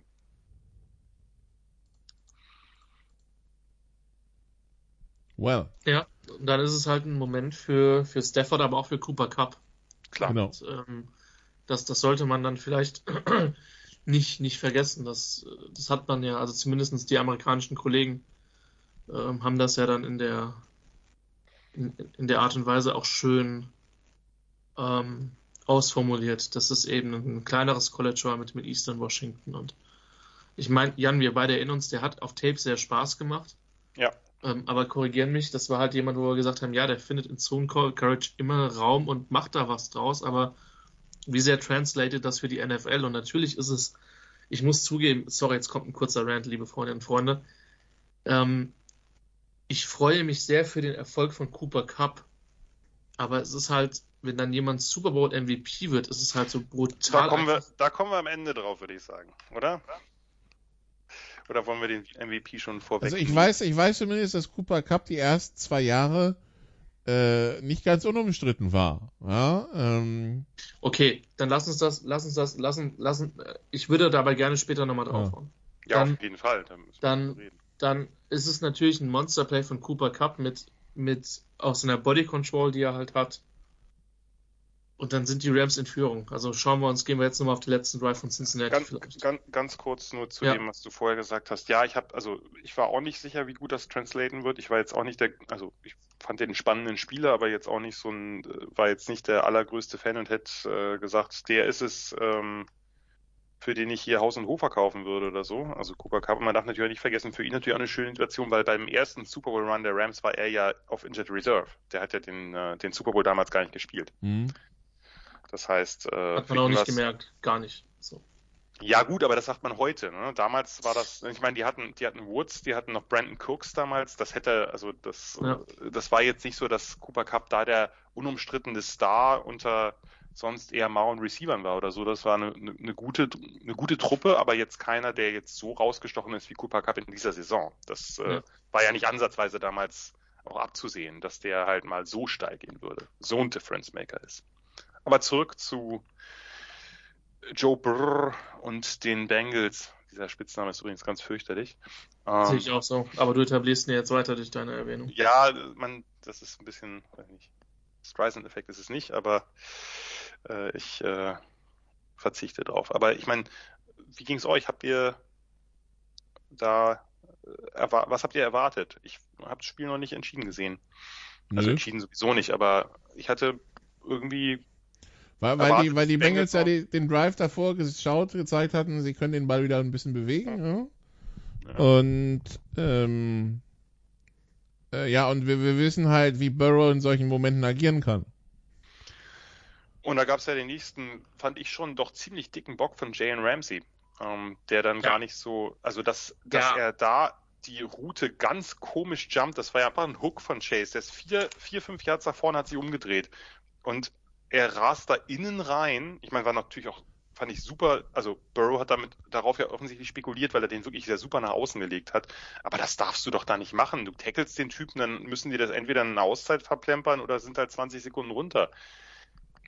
Was- So, was- so, was waren, war so waren 17 Yards weg, Ch- Chase geht ins Aus und äh, Und die, die genau Bengals stehen fast schon an der Mittellinie. Ganz, ich glaube halt, ich glaube halt, dass sich Rams, also dass Ramsey was gelesen hat Und noch bevor der Snap überhaupt erfolgt, sieht er sich mit dem Pick Six in der Endzone. Sonst machst du das nicht. Ja, aber ich also meine, er es ja hätte halt noch, es, es hätte halt noch es schiefer hätte noch schlimmer sein ne? können, ja. Also, Chase mit seiner, mit seinen äh, Fähigkeiten als Runner, also nach dem Catch, das war halt Oberrisiko und einfach, einfach dumm, meiner Meinung nach. Ja. ja, lu- und lucky für die Rams halt auch für ihn, weil wenn, also wenn, wenn Chase das Ding halt in die Endzone aus irgendwelchen Gründen trägt, dann, wird, dann reden halt alle über diese Nummer, ja, dann ist Jalen Ramsey zugegebenermaßen dann halt einmal mit, mit Pech, aber dann halt auch in anderen Situationen verbrannt worden, vor allem in der entscheidendsten. Ne? Ja, und eben vorher ja auch schon in dem Ding Ja. mit, mit dem langen Pass von Chase. Also er hat ja schon ein paar abgegeben, auch außerhalb Ja. von diesem Face Mask Ding. Ja. Und dann haben wir ja wieder die, die schon mehrfach äh, gesehene Situation in diesem Spiel, dass die Bengals ein, äh, einen, einen guten Raumgewinn bei First Down haben und danach verenden einfach. Ne? Ja, ja, und Also- du denkst halt, okay, sind in zwei Plays, sind sie über die Mittellinie, Ja, haben noch zwei Auszeiten, alle Zeit der Welt, das läuft, ja? Ja, Ja. da ging es eigentlich nur noch um Field Goal oder Touchdown. Ich hatte, Genau. also ich hatte, war eigentlich Eben. sicher, dass die ein Field Goal schießen. Ich, Touchdown hatte ich nicht unbedingt, also hatte ich eher nicht mit gerechnet, aber ich dachte, naja, Verlängerung ist jetzt nicht unwahrscheinlich. Ja, und dann, und dann endet's da. Vor allem Julian Engelhardt, der einer von den vier Gästen da bei, bei der Zone war, hat halt Mitte des zweiten Quarters schon gesagt, es geht in die Verlängerung und Leute wartet ab. Und, und als die Rams mit der Zeit halt auch gescored haben, dachte ich, der weiß der was, was ich nicht weiß. ähm, aber das Ding ist, also, weil du gesagt hast, Jan, wie ging es dir vor diesem Drive? Auf der einen Seite habe ich mir gedacht, die Rams Skillplayer sind ähm, sind besser als das, die, die, die der Rams. Da ist Potenzial. Ich habe mir die Frage gestellt, wie mutig, also callst du Five-Man-Pressures oder diese Sache, die dann halt auch sehr gut funktioniert hat für die Rams Defense. Ähm, oder du hast ja dann manchmal auch die Tendenz, ähm, in, in Zonen zu droppen. Interessanterweise, so diesen Freeman Rush hat man so gut wie gar nicht gesehen. Ja, Ähm, das äh, hätte ich überhaupt nicht mitgerechnet, dass da viel mehr mitgearbeitet wird. auch von den Bengals übrigens nicht. Ne? Die Genau. ja gegen die Chiefs das noch relativ, äh, dann in der zweiten Halbzeit relativ viel gespielt haben. ich habe es von beiden Seiten erwartet. Und es ist, ich weiß nicht, ob es gar nicht passiert ist, aber wenn extrem selten. Wenig. Ähm, auf der anderen Seite dachte ich mir halt auch, okay, sie hatten diesen einen Drive. Aber jetzt, und jetzt kommt so ein bisschen das, was ich am Anfang, ganz am Anfang gesagt habe. Äh, Es ist dann halt, also nochmal, vielleicht tue ich den Bengals und Zach Taylor und der Offense komplett unrecht. Ich wusste halt nicht, wie sehr du dann den Hebel umlegen kannst. Auf der anderen Seite, mit, so einem Quick Passing Game, du hattest ja genügend Zeit gehabt, um dann in die Field Goal Range zu, du musstest ja jetzt nicht auf Shots spielen. So. Von daher, ich war schon relativ, also ich hatte eine Overtime erwartet, ehrlich gesagt, muss ich, muss ich sagen. Ich war mir nicht sicher, ob sie den Touchdown schaffen, aber ähm, zumal Burrow, und das kommt halt noch dazu, der geht halt mit einem riesen Rückstand in Kansas City in die Kabine und es ist dem halt egal. So. Der, der, der zieht halt sein Ding durch. Und ich glaube auch, also, Das Finale, das Finale gegen Clemson lief ja auch alles andere als smooth. Ja. Also, also, das ist, ich war mir halt eigentlich sicher, dass der Moment nicht zu groß für ihn ist. Aber er ist halt auch nicht alleine auf dem Platz, das kommt halt noch dazu. Nee. Das sollte man immer berücksichtigen. Ich meine, sie haben ja alles drei versucht. Das erste war ein, der Second and One war ja ein, ein tiefer Shot ins, dann ins Nirgends, aber das war ja, sollte ja dann der, der Shot sein. Dann kommt der, der Run, äh, der, der, der Run von P. Ryan, der eigentlich einen First hat, glaube ich, wenn Donald dann nicht von der Seite reinkommt, die ja wirklich, diese Kraft ist ja wirklich beeindruckend. Der stoppt ihn ja, als er ihn umfasst, ist der keinen Zentimeter, kommt der mehr nach vorn. Das fand ich schon, fand ich schon ziemlich, also low-key genial.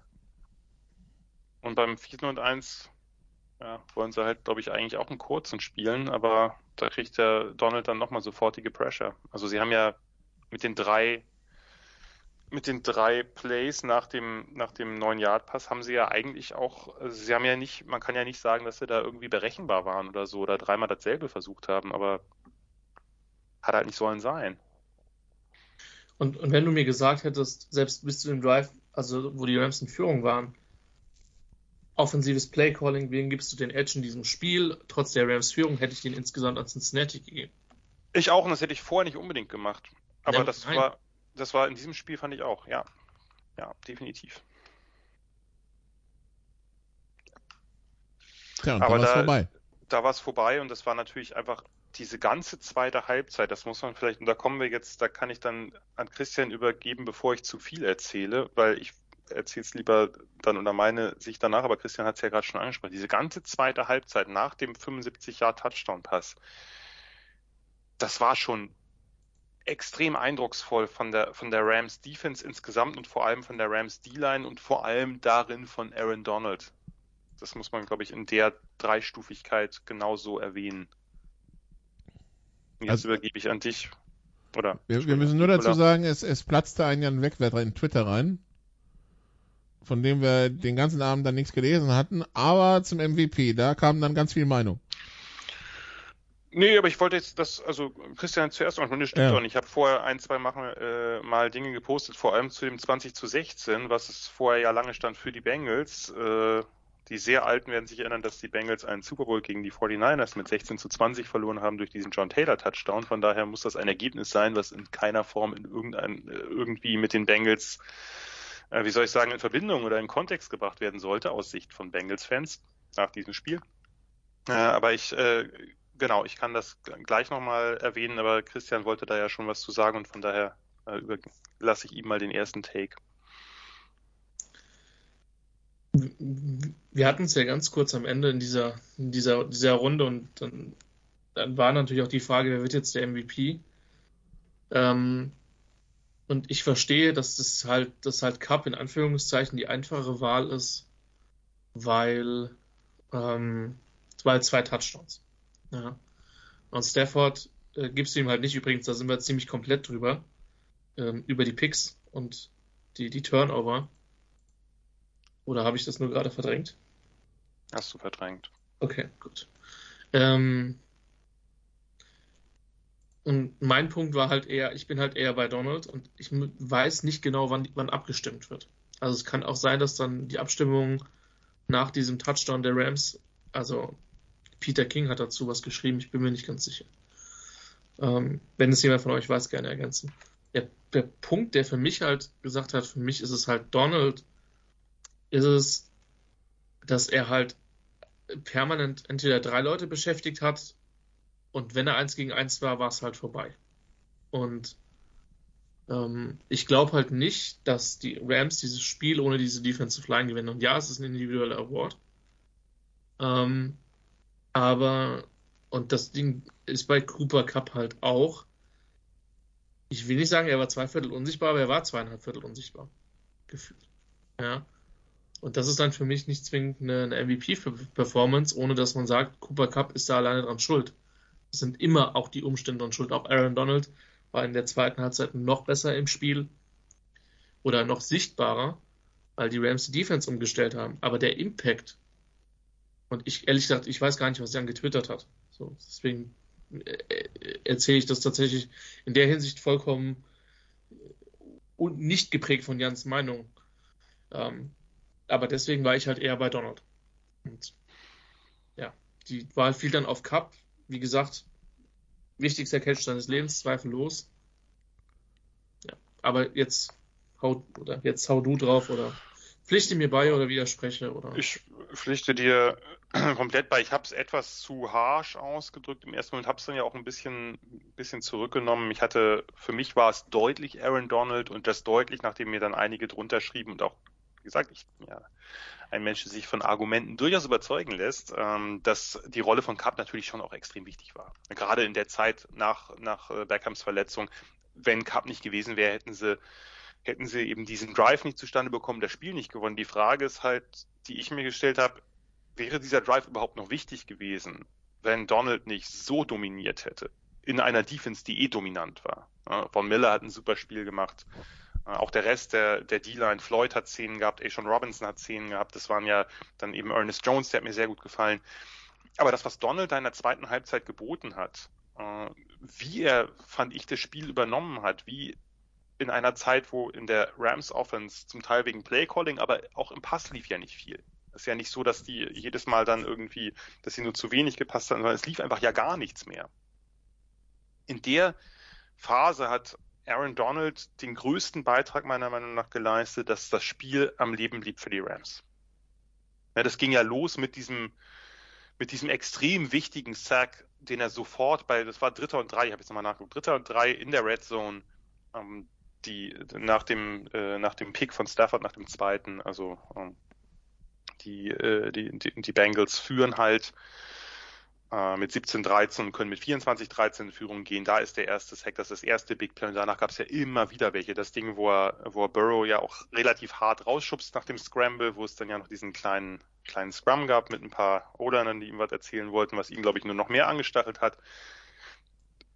Plays gegen den Lauf, Plays gegen, gegen Burrow, die nicht in Sack scanned sind. Irgendwer hat mir danach drunter geschrieben, ja, guck mal, Von Miller hat, hat die, die gleichen oder besseren Statistiken. Ja, das ist mir vollkommen Hupe. Also Von Miller hat ein tolles Spiel gemacht, aber niemand kann mir erzählen, dass Aaron Donald nicht der entscheidende Spieler der D-Line war.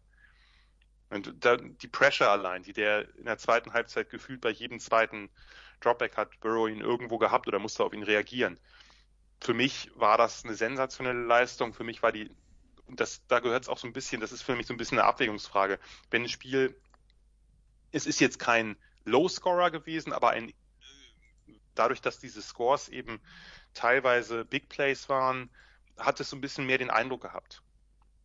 Und in so einem Spiel, genauso würde ich, wenn, wenn das Spiel halt, also sagen wir mal so, bei dem Patriots gegen Eagles Super Bowl, da wäre mir nicht ansatzweise die Idee gekommen, äh, einem Defense-Spieler den MVP zu geben.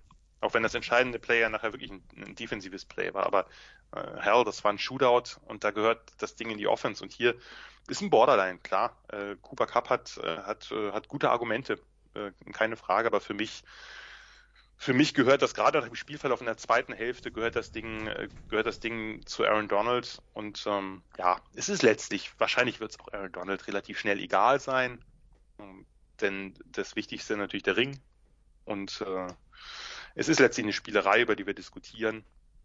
Ich hätte es relativ deutlich an Donald gegeben. Ich habe mich nachher von dem relativ deutlich gelöst und gesagt, ich hätte es nur so an Donald gegeben. Hm, aber ja, Cooper Cup ist sicherlich auch ein verdienter Träger. Ich, ich hatte übrigens, weil das ein Spieler ist, der mir nicht öfter aufgefallen ist, und deswegen bin ich sehr froh, dass du ihn benannt hattest, hast, äh, Jan. Ich hatte einen kleinen Branimir Bajic-Moment äh, gestern. Ähm, Kannst du erklären, was das ist? Jetzt muss die Leute abholen, Christian. Ja, ähm, Ich muss dazu sagen, ich mag ja Fußballer, die die Sachen mit dem Kopf lösen können und die antizipierend agieren. Also sie dann zum Beispiel im WM-Finale. Ja, sie dann ist halt, also sie dann ist halt, ja. Lass uns, bei, diese, lass uns den, den, Schritt zum Football noch zurückfinden. Nicht der, Punkt, der Punkt ist, äh, was mir Linebacker stehen ja nicht immer so im Mittelpunkt und Dionys Jones ist jetzt keiner, der jetzt Star-Hype abkriegt. Aber der ist mir ein paar Mal so positiv ja. aufgefallen, weil er in der richtigen Gap stand, weil er das Containment gespielt hat, weil er sauber getackelt hat, ohne auf den Hit zu gehen. Das sind so Kleinigkeiten, die dann vielleicht einen Raumgewinn zwei Yards, drei Yards äh, auf zwei oder drei Yards beschränken, was vielleicht sieben, acht, neun, zehn sind. Das ist aber in dem Moment entscheidend. Game of Inches, sorry, ich kann gerne äh, was in die Kaffeekasse zahlen. Deswegen. Vielleicht noch eine Al Pacino-Rede. Aber das, deswegen fand ich es so schön, dass du den jetzt gerade nochmal benannt hast, weil der mir als einer wirklich aufgefallen ist. Und interessant war, dass Weddle ja dann auch wieder drauf war. Also für mich sah das ja nach dem Schlüsselbein, also ich bin kein Arzt, aber das Schlüsselbein, wissen wir alle, kann er auch schon mal brechen. Ähm, aber der, der das, das Interessante das, bei dem Hit übrigens war das erste, was ich dachte, so, oh je, Joe Mixon. Also ich hatte mehr Angst um Mixon ja. als um Weddle und dann ist er, dann ist ja bei Weddle was kaputt gegangen. Ja, ja ich meine, ja, ich mein, genau. Weddle, Weddle ist auch nochmal eine, eine Story für sich, muss man sagen. Ne? Also, ähm, es ist ja nicht so, dass die NFL nicht genügend Material liefert. Ähm, aber ich wollte einfach nochmal Dionys Jones rausheben, weil ich den so brutal spieleintelligent fand. Es hat halt wirklich einen massiven Impact auf dieses Spiel gehabt ähm, ohne jetzt die anderen Leistungen. Man kann ja gute Sachen herausheben, ohne dass man damit andere Leistungen schmälern möchte. Ich möchte auch zwei, zwei Dinger noch einbringen. Einmal das wirklich dieses Tackling in den Flats, wo du halt weißt, wenn du den verpasst, dann sind es halt ein paar Yards mehr. Das war richtig geil. Und was auch super war, ich meine, der erste Fourth Down im, im, aller, im, im ersten Drive der Bengals, das ist ja seine Pass Deflection gegen Chase da, da liest er das richtig gut. Und dann eben dieser Sack, ich weiß nicht, ob ihr euch daran erinnert, wo Mixon ihn eigentlich ziemlich gut passblockt und ihn mit, mit einem tiefen Block äh, zu Boden bringt und er quasi in diesem Move noch wieder sich aufrichtet und dann den Pass Rush weiter fortsetzt und Burrow am Ende sackt. Also der hatte ein paar wirklich gute Plays. Und ich weiß noch, dass ich zumindest, dass äh, den Schuh ziehe ich mir locker an, als die Rams in der dritten Runde gepickt haben, ähm, diesen Pick nicht besonders gut fand.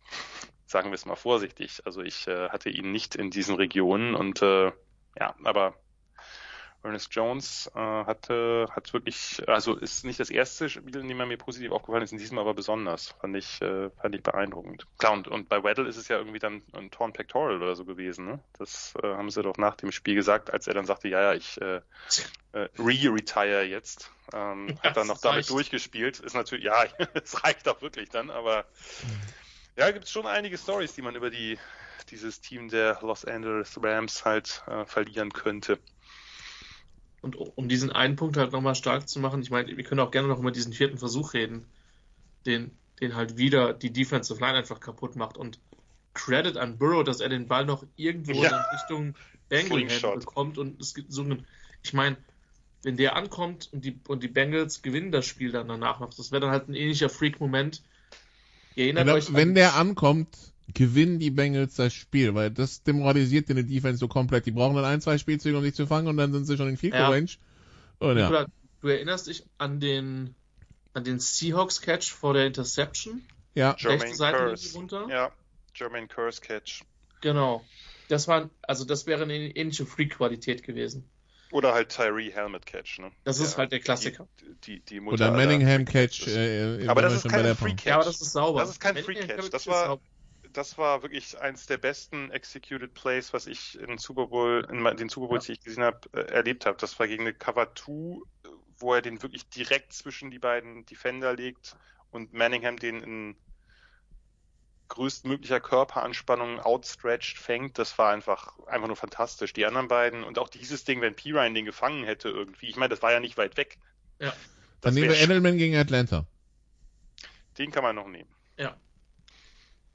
Sowas in der Art. Und, und wie gesagt, mein, nochmal, insofern ist es natürlich ein passendes Ende gewesen, weil diese Line dann halt dieses, dieses Spiel dann quasi entscheidet. Ähm, und auch natürlich die Courage dahinter. Ich will die Secondary jetzt nicht komplett kleinreden, auf keinen Fall. Wenn da nur Hupen spielen würden, dann, dann hätte Burrow die Dinger äh, 70 Yards Downfield geworfen und es wäre egal gewesen, ja. Ähm, aber der Impact dessen, dass er eben auch die Dinger gefühlt nach anderthalb Sekunden losbekommen hat, der war halt schon da. Also von der Front Seven. Musste. Musste, genau. ja. Also. Er hatte Chase aber nicht die Choice in dem Spiel. Ähm, Junge, zwei so eine Chase-Jokes hier. Ja. Also der, der kostet jetzt aber wirklich in die Kaffeekasse. Ja. Dabei, dabei hat Tashard schon vor einer Zeit aufgehört, aber jetzt äh, wir Ja.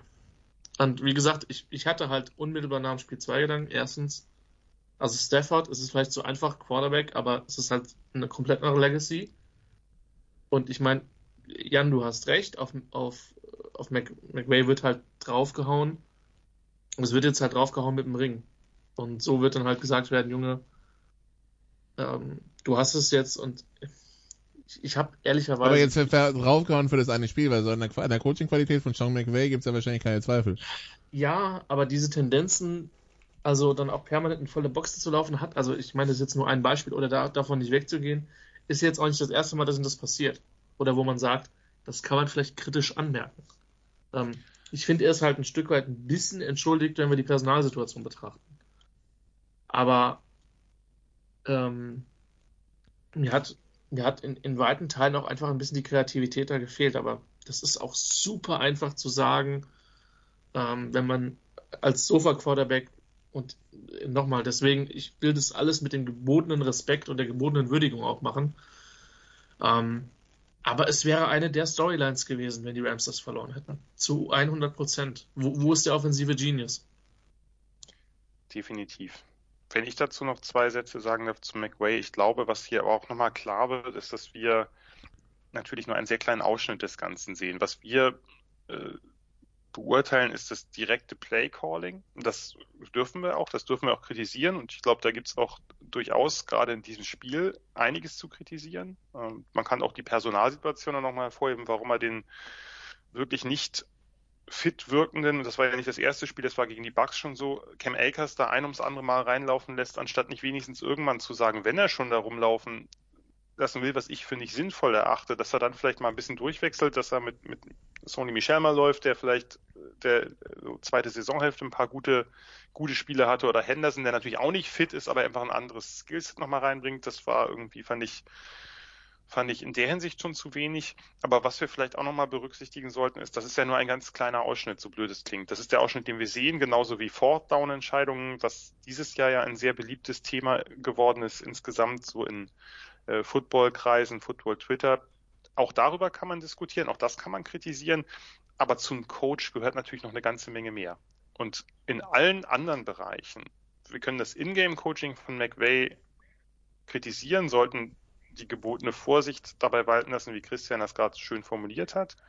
Aber ich glaube, wir sollten darüber hinaus sagen, dass das natürlich insgesamt all around mit allem, was er sonst macht, ein sehr, sehr, sehr, sehr guter Headcoach ist. Da glaube ich, kommen wir nicht drum herum. Der hat seine Schwächen und die Schwächen sind äh, in diesem Spiel bekannt geworden, dass er ein bisschen stur an Sachen festhält, wo er glaubt, dass die funktionieren müssten. Äh, ich hatte den Eindruck, dass er dass es auch nicht geklappt hat, wenn die Boxen leerer waren, was gezeigt hat, dass die, dass die ähm, D-Line der Bengals und auch die Linebackers, insbesondere Logan Wilson, da wirklich auch einen hervorragenden Job gemacht haben, selbst wenn es Möglichkeiten gab, dass das eigentlich günstiges Personal ist und dass du da, dass du da durch kannst mit einer ja auch eigentlich ganz guten O-Line. Da ist er zu stur gewesen, überhaupt keine Frage. Aber insgesamt macht er ja all around einen sehr guten Coaching-Job. Und ich glaube halt auch nicht, also erstmal, ich unterschreibe alles, was du sagst.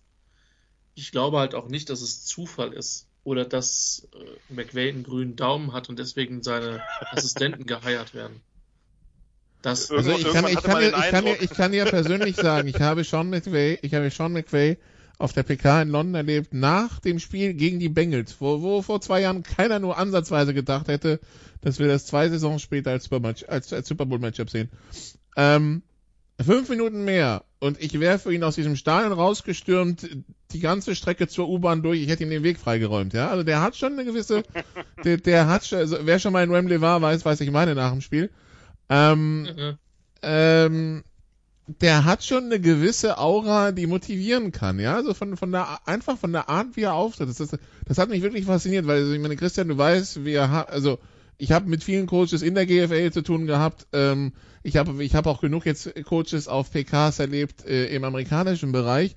Aber Sean McVay ist da tatsächlich von der Persönlichkeit, wie er auftritt, eine ganz andere, eine ganz andere Geschichte. Und ich habe danach, glaube ich, dieses All or Nothing ähm, der Rams gesehen in der Saison, wo ähm, ja, wo, wo hier Dings gefeuert wird, äh, Jeff Fischer, und am Ende sieht man ja McVay reinkommen und äh, wie er sich da in dieses, in dieses Team irgendwie einfindet und mit Jared Goff da schon äh, spricht. Das scheint schon McVay zu sein und der muss, ähm, der muss eine unheimliche Aura als Coach haben.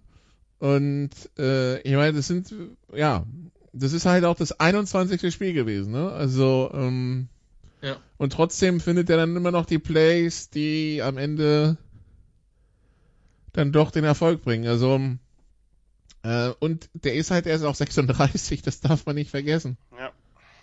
Und also er muss und die Aura haben und er muss halt auch, also das kann gar kein unempathischer Typ sein. Der, der hat offensichtlich, offensichtlich ein, gute, ein gutes Handle für die Menschen, die er da anstellt, die er dann zum Teil als Linebacker-Coach oder sonst woher der rauskriegt. Das waren ja auch nicht die, ist ja kein Mensch, der jetzt sagt, ich bin junger Headcoach, ich muss mich mit dicken Namen.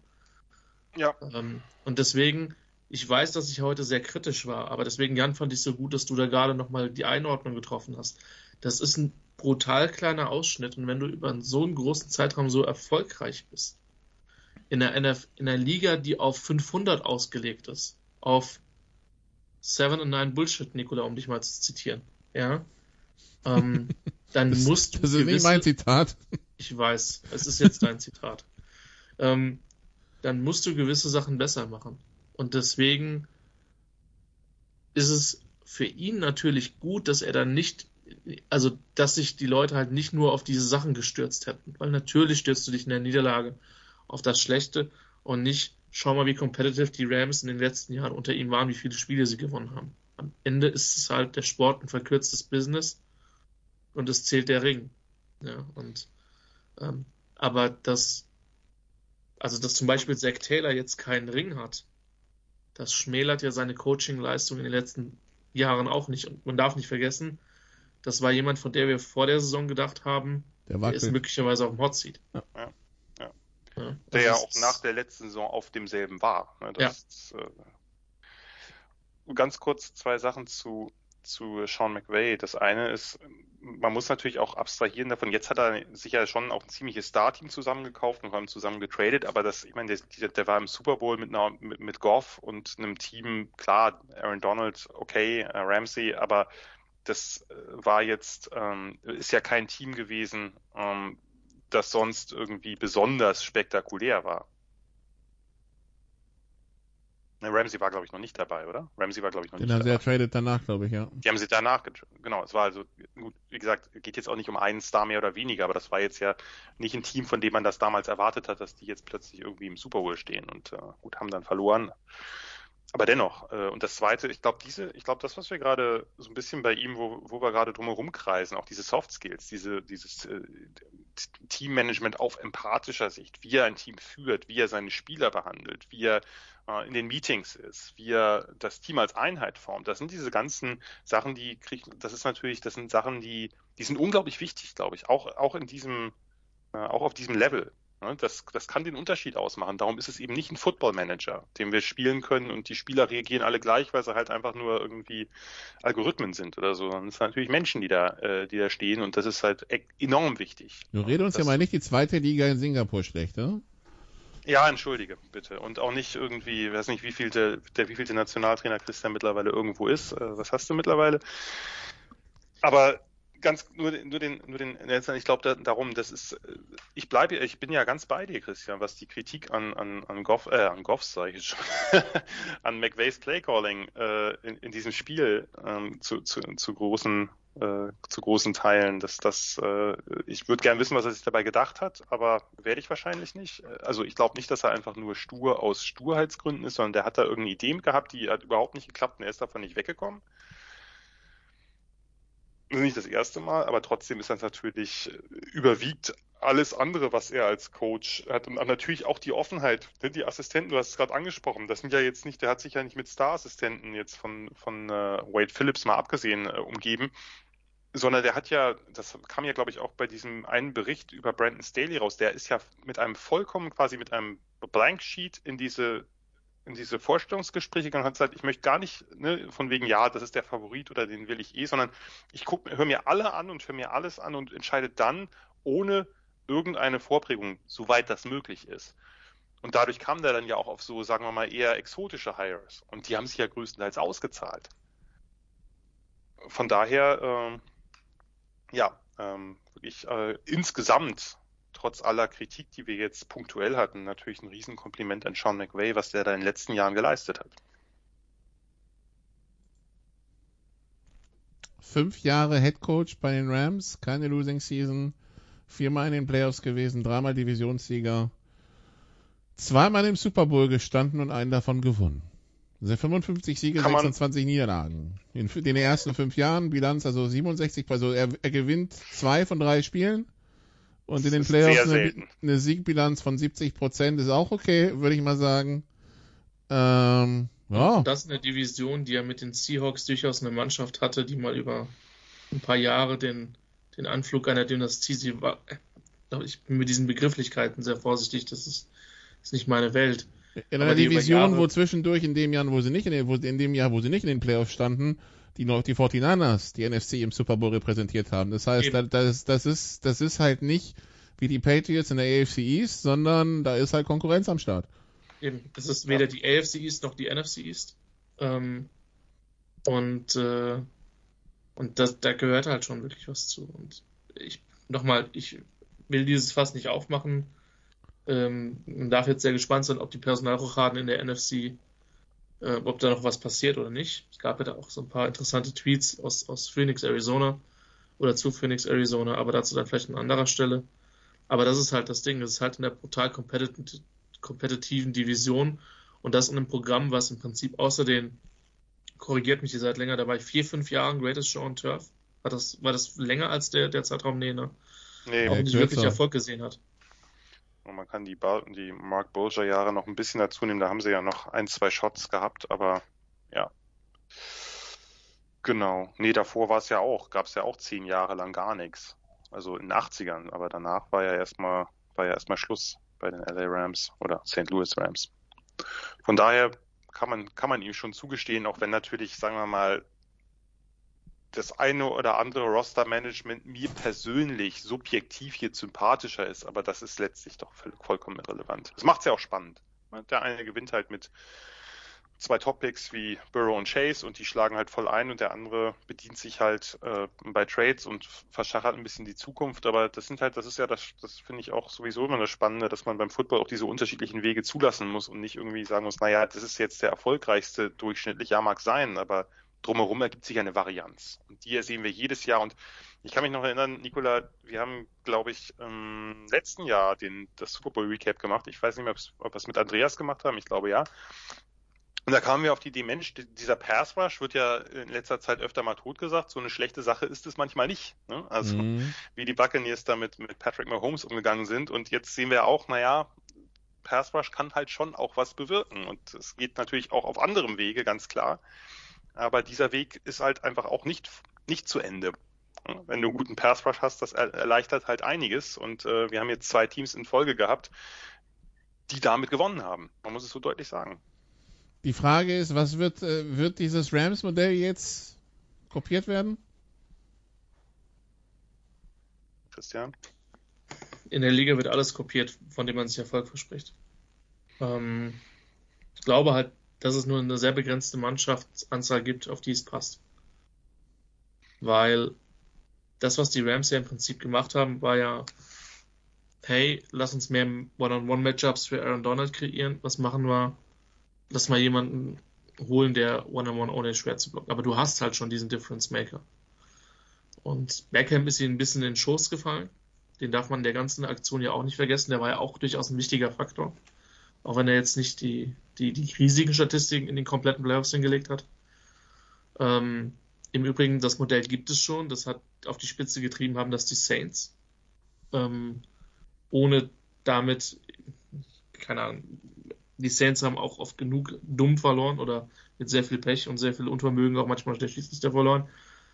Das kann sein, aber ich glaube halt, dass du dafür nur eine, eine sehr, sehr bestimmte Roster-Struktur brauchst. Und die, die, also Los Angeles hatte einen guten Core an Spielern und ähm, haben dann halt gesagt, okay, ähm, damit haben wir auch eine Chance, sehr weit zu kommen, vielleicht einen Super Bowl zu gewinnen. Aber wir, wir, wir maximieren das jetzt halt mal. Und äh, das, das ist in dem Fall aufgegangen. Ähm, wenn, wenn sie den Super Bowl nicht gewinnen, kommt vielleicht, der hättet ihr mal eure Draftpicks gehabt, dann hättet ihr vielleicht noch euch einen Receiver mehr draften können, whatever.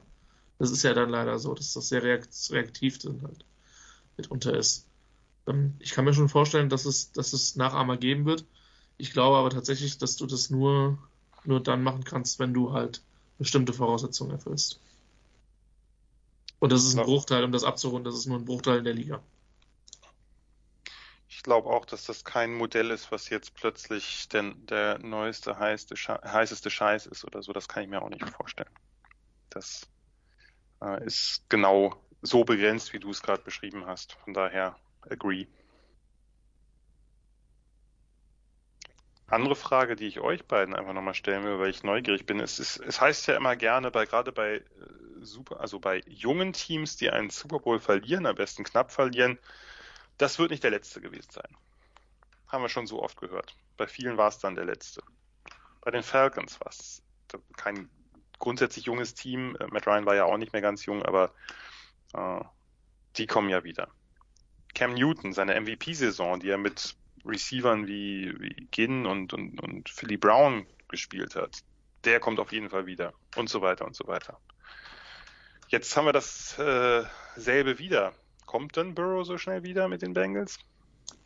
Die beiden, Erstgenannten, die, die beiden Erstgenannten spielen halt in der NFC und das ist halt ein Haifischbecken, wo, wo irgendwie jeder rein kann. Äh, also jeder rein kann und es halt durchrotiert. Ähm, äh, Aaron Rodgers übrigens auch nur einer, ne? Ähm, das wäre der Name gewesen, der auch jetzt von mir gekommen wäre. Mach mal weiter, Nikola. Ja. Äh, Gut, aber der hat ja gewonnen. Ich, mir ging es ja gerade. Ja, ja, man, man, ja, ja, aber trotzdem, Matthew Stafford hat jetzt so viel wie Aaron Rodgers. Das hätten wir jetzt vor, vor zehn Jahren vielleicht auch nicht gesagt. Ähm, in der AFC, so wie es sich im Augenblick darstellt, was sind denn, wir haben doch im Grunde genommen dann drei Top-Teams, Kansas City, ähm, Buffalo, wobei man dann sehen muss, wie, wie geht's weiter ohne Brian Dable. Und, ähm, und Cincinnati dieses Jahr, klar, Pittsburgh, Baltimore muss mal gucken, wie, wie, das sind ja immer Contender, aber auf der anderen Seite, ja, die, die haben auch schon lange nichts mehr ganz nach oben gerissen. Also ich glaube, dass das Feld ist in der AFC einfach nicht so ganz so umstritten wie in der NFC, von daher sehe ich die Chancen einfach besser. Echt? Würde ich kolossal widersprechen. Ich auch, total. Ja? Ja, natürlich. Du hast, du hast die Chargers, die arguably Top 4 Quarterback in der Liga haben. Du hast ja, bei dem, den, den haben die Bengals auch. Ja, aber. nicht ganz, vielleicht. Aber, äh, ja, aber ich sage nur, das Feld wird weiter. Gibt Denver einmal in ihrem Leben einen guten Quarterback. Nur einmal. Und diese Truppe erwacht zum Leben. Das ist ein, der geilste Peyton Manning, den ich seit langem gehört habe, aber ja. ich nehme ihn sehr gerne. Ja. Nein, aber. Die Mannschaft, die ich vom Roster-Management und vom ja. Coaching auf dem Radar habe, und auch da gab es ja jetzt dieses Wochenende Nachrichten, sind die Colts, die für mich absolut im Geschäft sind. Ähm, die jetzt aber wahrscheinlich also, wieder einen Quarterback brauchen? ja. ja. Aber der Punkt ist alleine, alleine die Nummer zwischen die Chiefs, den Bills, ich, ich mache den Fehler, die Chargers, die Chargers gehören da absolut mit rein, Punkt. Ähm, in, in, in, dieses Thema. Äh, machst, machst du einen Timestamp, Nicola, damit wir das notfalls nächste Saison sezieren können? Ja, das heißt nicht, dass die Chargers nicht auf 5 und 11 gehen können. Der Punkt ist aber, mit dem Quarterback werden die Chargers genauso wie die Bengals immer eine Chance haben. Aber ja. ich stimme dir grundsätzlich in der Aussage zu, Jan. Man macht sich das zu einfach zu sagen, ja, der ist, der ist 15, der hat noch, der kann bis 40 spielen, der kommt noch. Wir wissen, wie es läuft. Und du brauchst ein, zwei Jahre, wo du verletzt bist. Du hast ein, zwei Jahre, wo du vielleicht Freakplays verlierst. Schau dir jetzt mal die Playoff-Siege, also die, die Punkteabstände an mhm. ähm, in den Playoffs. Ich will nicht sagen, du hättest jedes Mal eine Münze werfen können, aber. Doch. Genau. Genau das, finde ich. Ja. Und, also. und dann bist du halt dann hast du vermutlich fünf bis acht Teams in der Conference, die, wo du sagst, da muss schon alles zusammenpassen, dass sie auch nur andersweise einen Shot haben. Dann hast du ein Mittelfeld, wo du weißt, eine perfekte Saison, alles geht zusammen, keine Verletzte. Sie spielen über ihre Möglichkeiten, Run möglich. Und dann hast du ein weiteres Drittel, wo du sagst, ja, ist vorstellbar und du hast vermutlich in diesem oberen Drittel nochmal eine Gruppe von, weiß ich nicht, vier bis sechs Mannschaften, wo du sagst, das sind die größten Contender. Ja. Und ich bin gespannt und die NFC wird sich auch verändern. Ja, die ja. NFC wird sich alleine dadurch verändern, dass die Saints einen kompletten Rebuild machen müssen. Die Buccaneers haben kein Tom Brady mehr. Es wird einen Einfluss haben. Das, also. Gut, wenn Rogers nach, nach Denver geht, ist er aus der NFC auch raus? Das wird, ich kann es mir nicht vorstellen. Ich, es wäre nicht in krass. diese Division. Ja. Und, also, ich glaube halt, dass die, dass die NFC in, in vielen Bereichen. Aber es gibt, es gibt im Augenblick ver, ver, äh, verdächtig viele Liebesbekundungen auf Green Bay Seite, als dass du mir da erklären kannst, dass da alles im Boot, dass da alles im Lot ist. Ist es nicht. Aber ich glaube, es wäre auch zu weit. Aber nochmal, Jan, eigentlich möchte ich, ich weiß nicht, ob es deine implizite Aussage war. Ähm, aber es ist so einfach, wenn man sagt, die werden auf jeden Fall nochmal reinkommen. Das, nein, es gibt da keine Garantie für. Nein, ja. das, das habe ich auch nicht gesagt. Nee, hat, nee, das habe ich das ging ja um meine Frage, nicht um äh, deine Antwort, äh, Nikola. Sondern es ging ja darum, dass ich, dass das überall jetzt zu lesen war, ja, ja, ist nicht das nächste, ist nicht das letzte Mal, dass Burrow in, im Super Bowl ist. Kann sein. Kann sehr gut sein. Ja. Aber hey, ähm, wir dürfen nicht vergessen, dass die, die Bengals haben ja die Spiele jetzt auch nicht mit einer überragenden Offense gewonnen. Das sollten wir ja, ne? Das, das Spiel von den Vieren. Sie haben einmal in der, äh, in der regulären Spielzeit 26 Punkte aufgelegt, gegen Tennessee 19, gegen, äh, gegen Kansas City 24 oder 20. Also es war jetzt nicht irgendwie der, der offensive Juggernaut oder so. Klar, das lag jetzt nicht unbedingt nur an Burrow, das ist äh, keine Frage. Das, er hat das ja am Leben erhalten, aber das ist jetzt trotzdem ein Team, ne, wir, das, das waren zum Teil Münzwürfe. Das Spiel gegen Tennessee ist ein absoluter Münzwurf gewesen wenn, äh, wenn Tannehill da nicht die Interception wirft. Irgendwo habe ich heute gesehen, die, die vier Spiele äh, ne? Las Vegas hatte ja auch was First and Goal am Ende. Äh, mhm. Mit sieben Down. Tennessee hatte den Ball bei Ausgleich äh, kurz vor Schluss. Kansas City hatte den Ball mit, mit Down by Three äh, bei First and entweder First and Goal oder, oder kurz, also in der Red Zone mit, mit First Down. Das und war in der natürlich. Verlängerung. Nee, nee, in der, nee, in der regulären Spielzeit. Ja, ja, und dann nochmal zusätzlich in der Verlängerung. Ja, in der Verlängerung, genau, hatten sie den Ball nochmal bei, äh, genau, aber da, da hatte ich ja damit gerechnet, die machen jetzt einen Touchdown, ne? Also die Ja. äh, Chiefs. Äh, und, und das Ding geht gar nicht erst in die Verlängerung. Also das war natürlich schon auch ein, ein glücklicher Ritt ein bisschen. Das, das gehört dazu. Das gehört in den Playoffs dazu. Vor allem in diesen Playoffs, wenn wir uns angucken, wie, wie eng alle Spiele ausgegangen sind. Ne? Wir können. Wenn wir die Wildcard-Runde ausblenden, ja.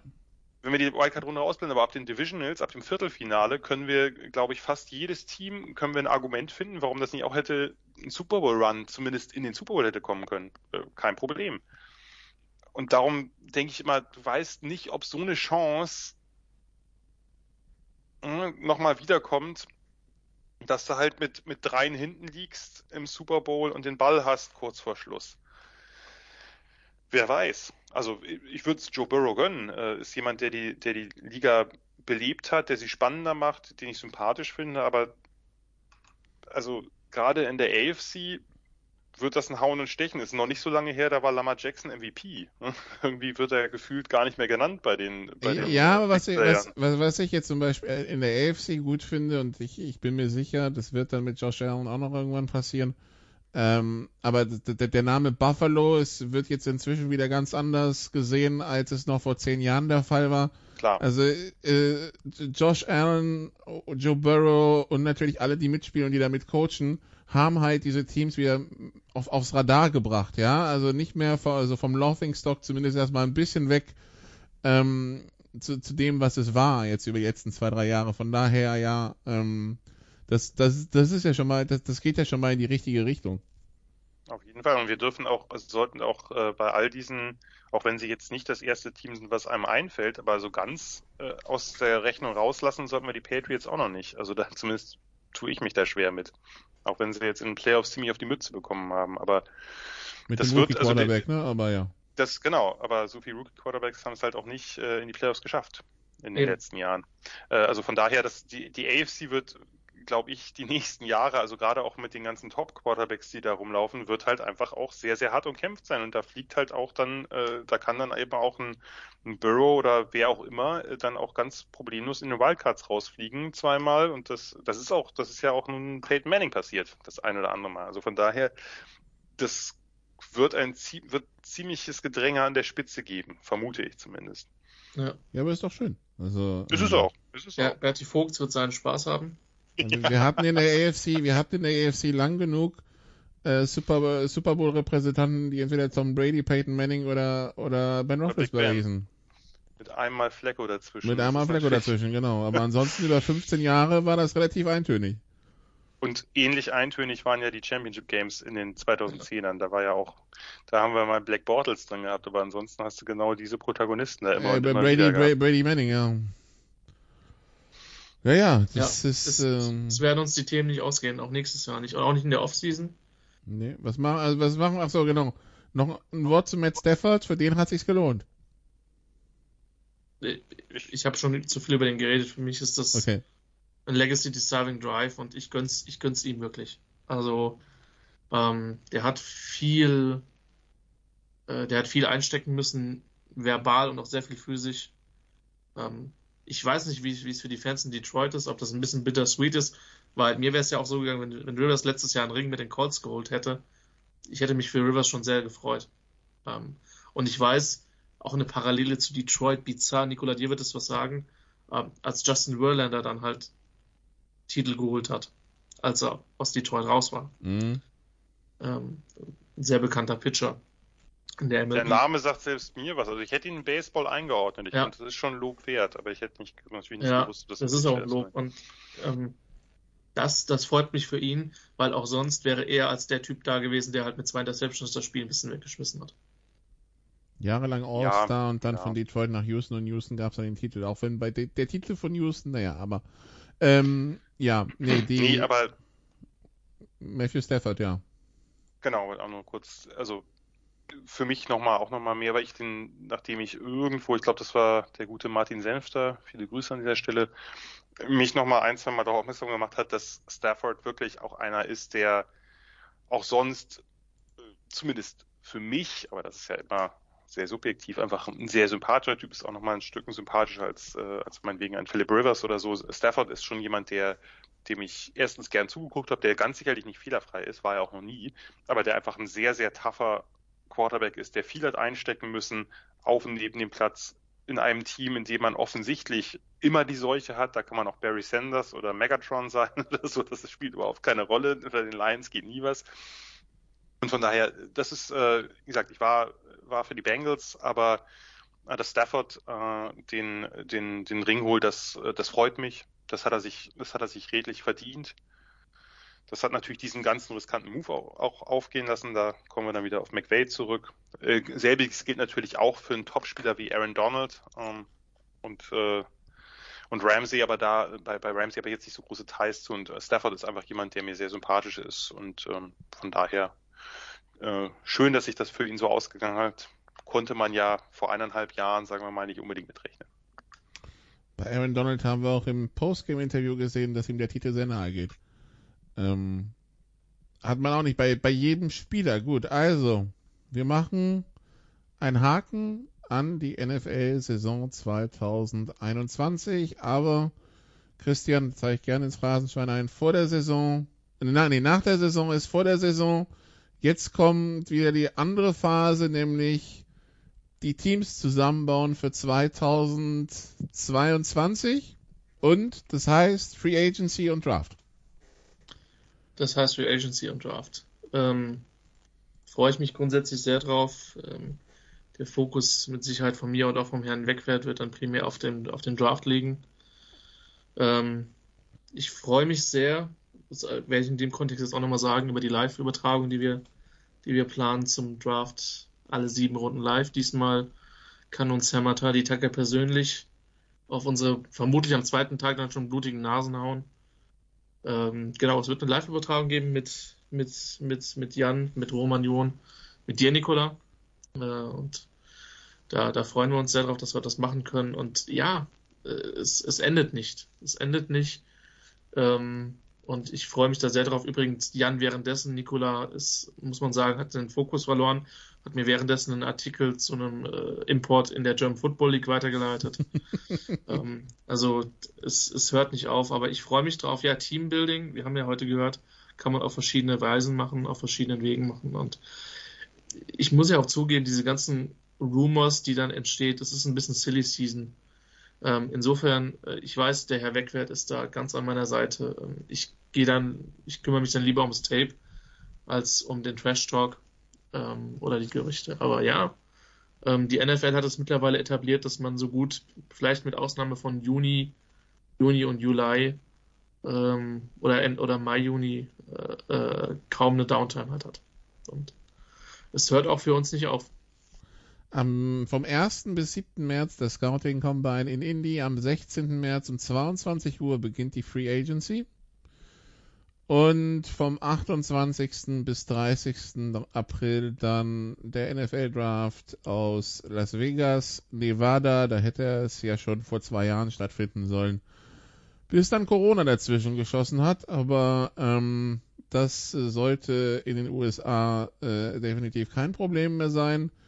Ähm, ja, die Sofa Quarterbacks dementsprechend gehen logischerweise in so einen kleinen Hiatus. Äh, es gibt dann bestimmt zur Free Agency was und auch äh, zum Draft. Das machen wir jedes Jahr. Ähm, äh, was machen die Sofa-Scouts eigentlich? Ich denke, da werden wir noch, da werden wir noch irgendwas in die Wege leiten. Ja. Sage ich jetzt mal ganz, ganz optimistisch. Gut. Genau. Also an, auf dieser Welle. Und dann, Christian, kommt der Part, wo wir es irgendwie schaffen müssen, Herrn Wegwärts zu einem Nee, Moment, da, ich war gerade ganz froh, dass du wieder bei der G Draft warst. GFL-Spiel, ja, wir Nein, wissen. Moment, Moment, Moment. Veto.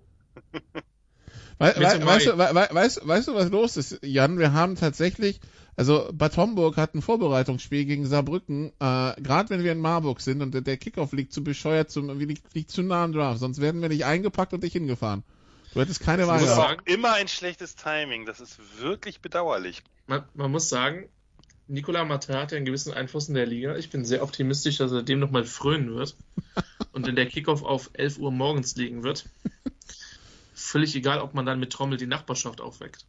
Ähm, Jan, ich bin optimistisch, dass wir dich, äh, dass wir dich vielleicht mal sehen. Es gibt ja auch den einen oder anderen Import, der dir vielleicht auch schon was gesagt hat.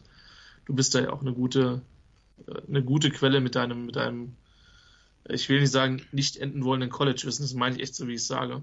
Ähm, ja, deutscher Nicola- Football geht Mitte Mai los. Und Nicola, vielleicht mal mit Herrn Wegwert im Stadion und im Idealfall ganz entspannt. Ähm, Im Idealfall neben mir und Nicola auf jeden Fall. Ja, gut, da, also, das habt ihr ja jetzt schon die letzten Jahre gesagt, warten wir einfach mal ab. Aber was, was war das gestern, Nicola? Northwestern, Missouri, irgendwas State? Wie hast, was hast du dazu Nee, Wyoming, Wyoming. Northwestern, Wyoming, A&M State, glaube ich. Ja, Ja, ja. Gut. endlich mal qualitativer. Content. An dieser Stelle äh, breche ich mein Statement ab. Das wäre vielen Leuten gut gegangen, wenn sie das auch schon mal getan hätten, aber der Wegwert, der weiß halt, wann, wann, wann man Schluss machen muss. Ja, das war sie also die Saison 2021. Die erste Saison mit 18 regulären Spielwochen. Eine Saison, die viel Neues gebracht hat. Äh, äh, natürlich auch für, für, für, für, für uns, nicht wahr, Christian? Ähm, das, äh, man, Ja, erlebt, ja. man, man erlebt so eine Saison dann doch anders. Dafür, dass wir beide mal das als Hobby angefangen haben, ist das ja, war das ja doch ein spannendes Jahr. Und ähm, ja, äh, wir freuen uns. Also ich freue mich auf die Pause, ganz ehrlich. Also jetzt äh, wird das Hirn mit ein bisschen Rugby durchgelüftet. Christian hat jetzt die Erfahrung gemacht, dass äh, hm, das ist ja auch mal was. Und äh, dann greifen wir wieder an für Free Agency, für Draft, für GFL und dann für NFL-Saison. Ähm, und dann natürlich auch mit, äh, mit einem Konzept, äh, ähm, dass wir die Sofa-Quarterbacks wieder am Start haben, sowohl für NFL als für, für College. Und dann auch äh, jede Woche am Start haben. Irgendwas lassen wir uns da einfallen, dass das auch in Zukunft klappt, auch wenn wir alle sehr busy sind, jetzt äh, in, äh, in diesem Jahr gewesen sind. Äh, von daher, ja, stellvertretend an alle Sofa-Quarterbacks, die es dieses Jahr wieder geschafft haben, in der Runde teilzunehmen. Danke an Christian und danke an Jan. Jan, du musst dich jetzt von deinem Sofa trennen für ein paar Monate. Das tut mir jetzt echt leid. Ja, ich habe mich ein bisschen festgesessen. Das tut mir auch wiederum leid, weil eigentlich, also im College bin ich da ja unerbittlich, aber in der NFL ist das Sendekonzept ja eigentlich ein anderes. Ja, eigentlich schon, aber ja, wir, wir Und, überlegen uns äh, da aber das, das war so ein bisschen in der Not und so und besser vielleicht, wenn man meine Stimme hört, auch wenn es ermüdend ist, als wenn man gar keine hört. Aber äh, jetzt werde ich mich langsam davon trennen. Die Frage ist, wer saugt durch? Die Chipskrümel nehmen mittlerweile groteske Ausmaße an. Einige fangen, glaube ich, schon an mit mir zu reden. Zumindest hatte ich den Eindruck. Da müssen wir mal gucken, was wir da machen. Eine Generalüberholung des Sofas ist vielleicht gar nicht so verkehrt. Und äh, ansonsten, wir wissen ja, wo zwei größere Artikel stehen. Äh, Christian gibt uns die Adresse und wir holen die da mal raus und dann, äh, dann äh, haben wir auch ein neues Mobiliar hier bei den Sofa Quarterbacks. Dann danke euch, danke liebe Zuhörer, dass Sie uns im äh, auch nach zehn Jahren Sofa Quarterbacks weiterhin die Treue halten und äh, ja, wie gesagt, Free Agency, Draft, die NFL macht eigentlich nie wirklich Pause. Wir jetzt allerdings ein bisschen schon. Äh, mehr US-Sport gibt's am Donnerstag in der Big Show von Sportradio 360 und da geht's bestimmt auch nochmal ein bisschen um Football. Und äh, ja, ansonsten machen Sie es gut. Bis zur nächsten Saison. Ciao.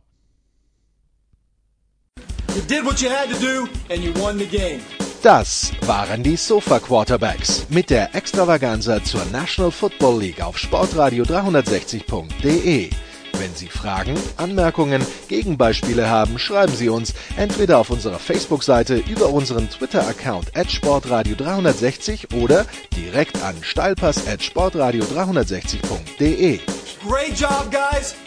Und versäumen Sie nicht unsere nächste Big Show jeden Donnerstag neu auf www.sportradio360.de. One day at a time. Keep getting better as a football team, and we'll see what happens.